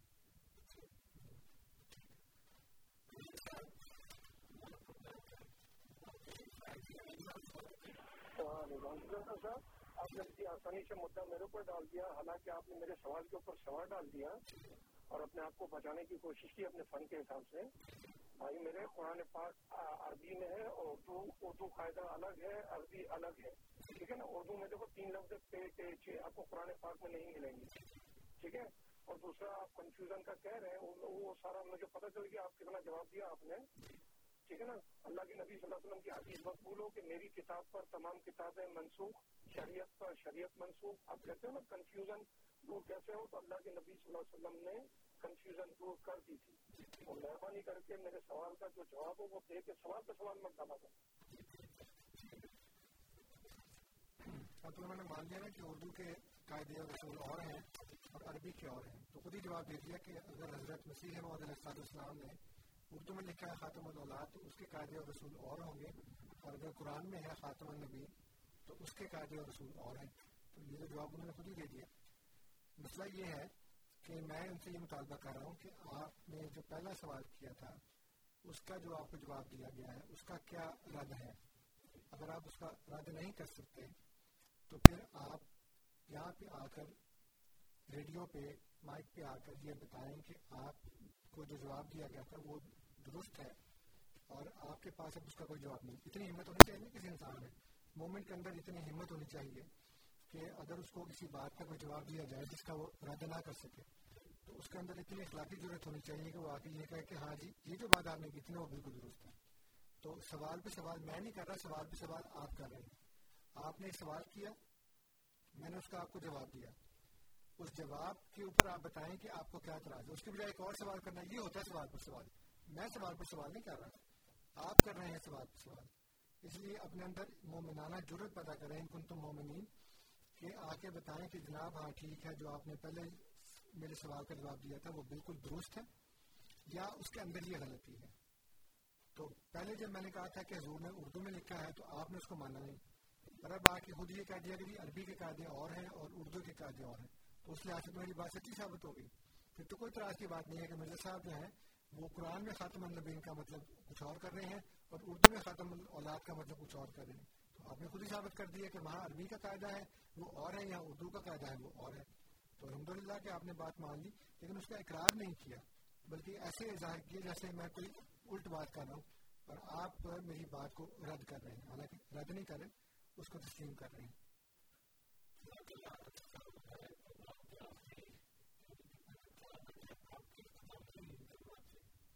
اختتامی کلمات یہ ہیں کہ نہایت درد دل کے ساتھ اور بہت محبت اور پیار کے ساتھ اپنے سامعین کی خدمت میں یہ کر رہے ہیں کہ اللہ تعالیٰ کی وجہ سے ایک عرصے سے ہم آپ کو قرآن کی باتیں بتا رہے ہیں اور مجھے اس بات کا علم ہے کہ جو فیڈ بیک ہمیں ملتا ہے، اس سے بہت سے ہمارے ایسے سامعین ہیں جو اگرچہ فون نہیں کرتے، لیکن وہ ہماری باتوں سے بہت متفق ہیں۔ اور ان کو یہ پتہ ہے کہ جو باتیں ہم یہاں پہ کرتے ہیں وہ قرآن اور حدیث کے مطابق کرتے ہیں۔ اور آپ یہ بھی جانتے ہیں، میں یہاں پہ بتاتا رہتا ہوں کہ میں آپ کے علماء کے پاس جاتا ہوں اور وہ بات کرنے پہ راضی نہیں ہوتے۔ اور جو بات کرنے پہ راضی ہوتے ہیں، وہ تھوڑی دیر کے بعد ہی یا تو بدتمیزی پر اتر آتے ہیں یا سمپل کہہ دیتے ہیں کہ ہمیں آگے بات نہیں کرنی۔ حالانکہ وہ تو اپنی طرف سے رہنما ہے نا دین کے، علماء ہیں۔ ان کو تو سیٹسفائی کرنا چاہیے نا۔ یا کم از کم کوئی دلیل دینی چاہیے۔ سیٹسفیکشن تو بات کی بات ہے۔ دلیل دیں گے تو بندہ آگے بات کرے گا نا وہ دلیل دینے کو تیار نہیں۔ اس لیے اور جو شروع میں میں نے بھی بات بتائی ہے کہ حضرت مسیح محدود علیہ السلام پر وہ الزامات لگاتے ہیں اور نہیں جانتے، بلکہ جانتے ہیں، جان بوجھ کر دھوکہ دیتے ہیں۔ تو اللہ تعالیٰ نے حضور نے سارے کلمات کی باتیں بتائی ہیں، تین۔ کہ وہ کلمات کو اس کی جگہ سے ہٹا کر پیش کرتے ہیں، جھوٹ سچ کو ملا کر پیش کرتے ہیں کہ سچ مشتبہ ہو جاتا ہے۔ اور تیسری بات وہ یہ کرتے ہیں کہ وہ حق کو چھپا لیتے ہیں، ہاتھ رکھ دیتے ہیں اس کے اوپر۔ تو آپ کے علماء یہ تینوں باتیں کرتے ہیں۔ اور جو الزامات لگاتے ہیں، جیسے مریم ابن مریم والی باتیں میں نے وضاحت کھول کے بیان کی۔ آج میں نے بتایا کہ وہ حضرت مسلم اسلام پہ الزام لگاتے ہیں کہ انہوں نے گالیاں نکالی۔ سخت کلامی کی۔ وہ میں نے بتایا کہ جو الفاظ حضور نے لکھے ہیں، بین ہی وہ قرآن میں ہیں۔ اور حدیث میں تو بلکہ اس سے بھی زیادہ سخت الفاظ ہیں۔ جو میں یہاں بیان بھی نہیں کر سکتا۔ اور میں نے حوالے دیے ہیں کہ وہاں پہ جا کے آپ خود دیکھ لیں، یا پھر جو ابھی لگی ہوئی ویڈیوز پہ دیکھ لیں۔ پھر قاسم نانوتی صاحب نے ایسی ایسی بات لکھی ہے کہ میں یہاں پڑھ کے سناؤں تو بڑا فساد ہو جائے اس لیے وہ آپ حدیت شیعہ میں جا کر دیکھ لیں یا بھی جو یوٹیوب کے اوپر ویڈیو لگی اس کی جا کے دیکھ لیں اس لیے کچھ سوچیں کہ وہ آپ کے علماء آپ کو گمراہ کر رہے ہیں اور آپ کے پاس اب سوائے اس کے اور کوئی چارہ نہیں اگر آپ یہ چاہتے ہیں کہ آپ ایک متحدہ امت بنے آپ بطور مسلم امت ترقی کریں اور آپ اخیار کے حملوں کا جواب دیں۔ اس کے لیے آپ کو مسلمان بننا پڑے گا اور ایک امام کے تحت آنا پڑے گا اور جو خدا نے نازل کیا ہے اس کو ماننا پڑے گا۔ جیسے میں نے بتایا کہ سب کو یہ بات یاد ہے کہ حضور نے آخری خطبے میں کیا کہا تھا۔ یہ بات یاد نہیں ہے کہ حضور نے اس میں یہ بھی کہا تھا کہ مسلمان مسلمان کو نہ مارے، اس کا مال نہ لوٹے، اس کی آبرو نہ خراب کرے۔ وہ تو آپ دن دہاڑے کر رہے ہیں سب کو۔ یہ بات آپ کو یاد نہیں ہے اس میں سے۔ اس لیے بڑی محبت سے، بڑے پیار سے میں آپ کو یہ کر رہا ہوں کہ قرآن کی طرف واپس آئیں اللہ کے رسول کی طرف واپس آئیں اللہ تعالیٰ آپ کو اس بات کی توفیق عطا فرمائے کہ آپ اپنے وقت کے امام کو پہچانیں اور اس کی بات کریں اور جیسے حضور نے فرمایا کہ جس نے اپنے وقت کے امام کو نہیں پہچانا، جو ایسی حالت میں مرا کہ اس نے کسی کی بات نہیں کی ہوئی، وہ جہلیت کی موت مرتا ہے تو اللہ تعالیٰ ہم سب کو جہلیت کی موت مرنے سے بچائے اور ایک صحیح مسلمان ہونے کی حالت میں موت دے۔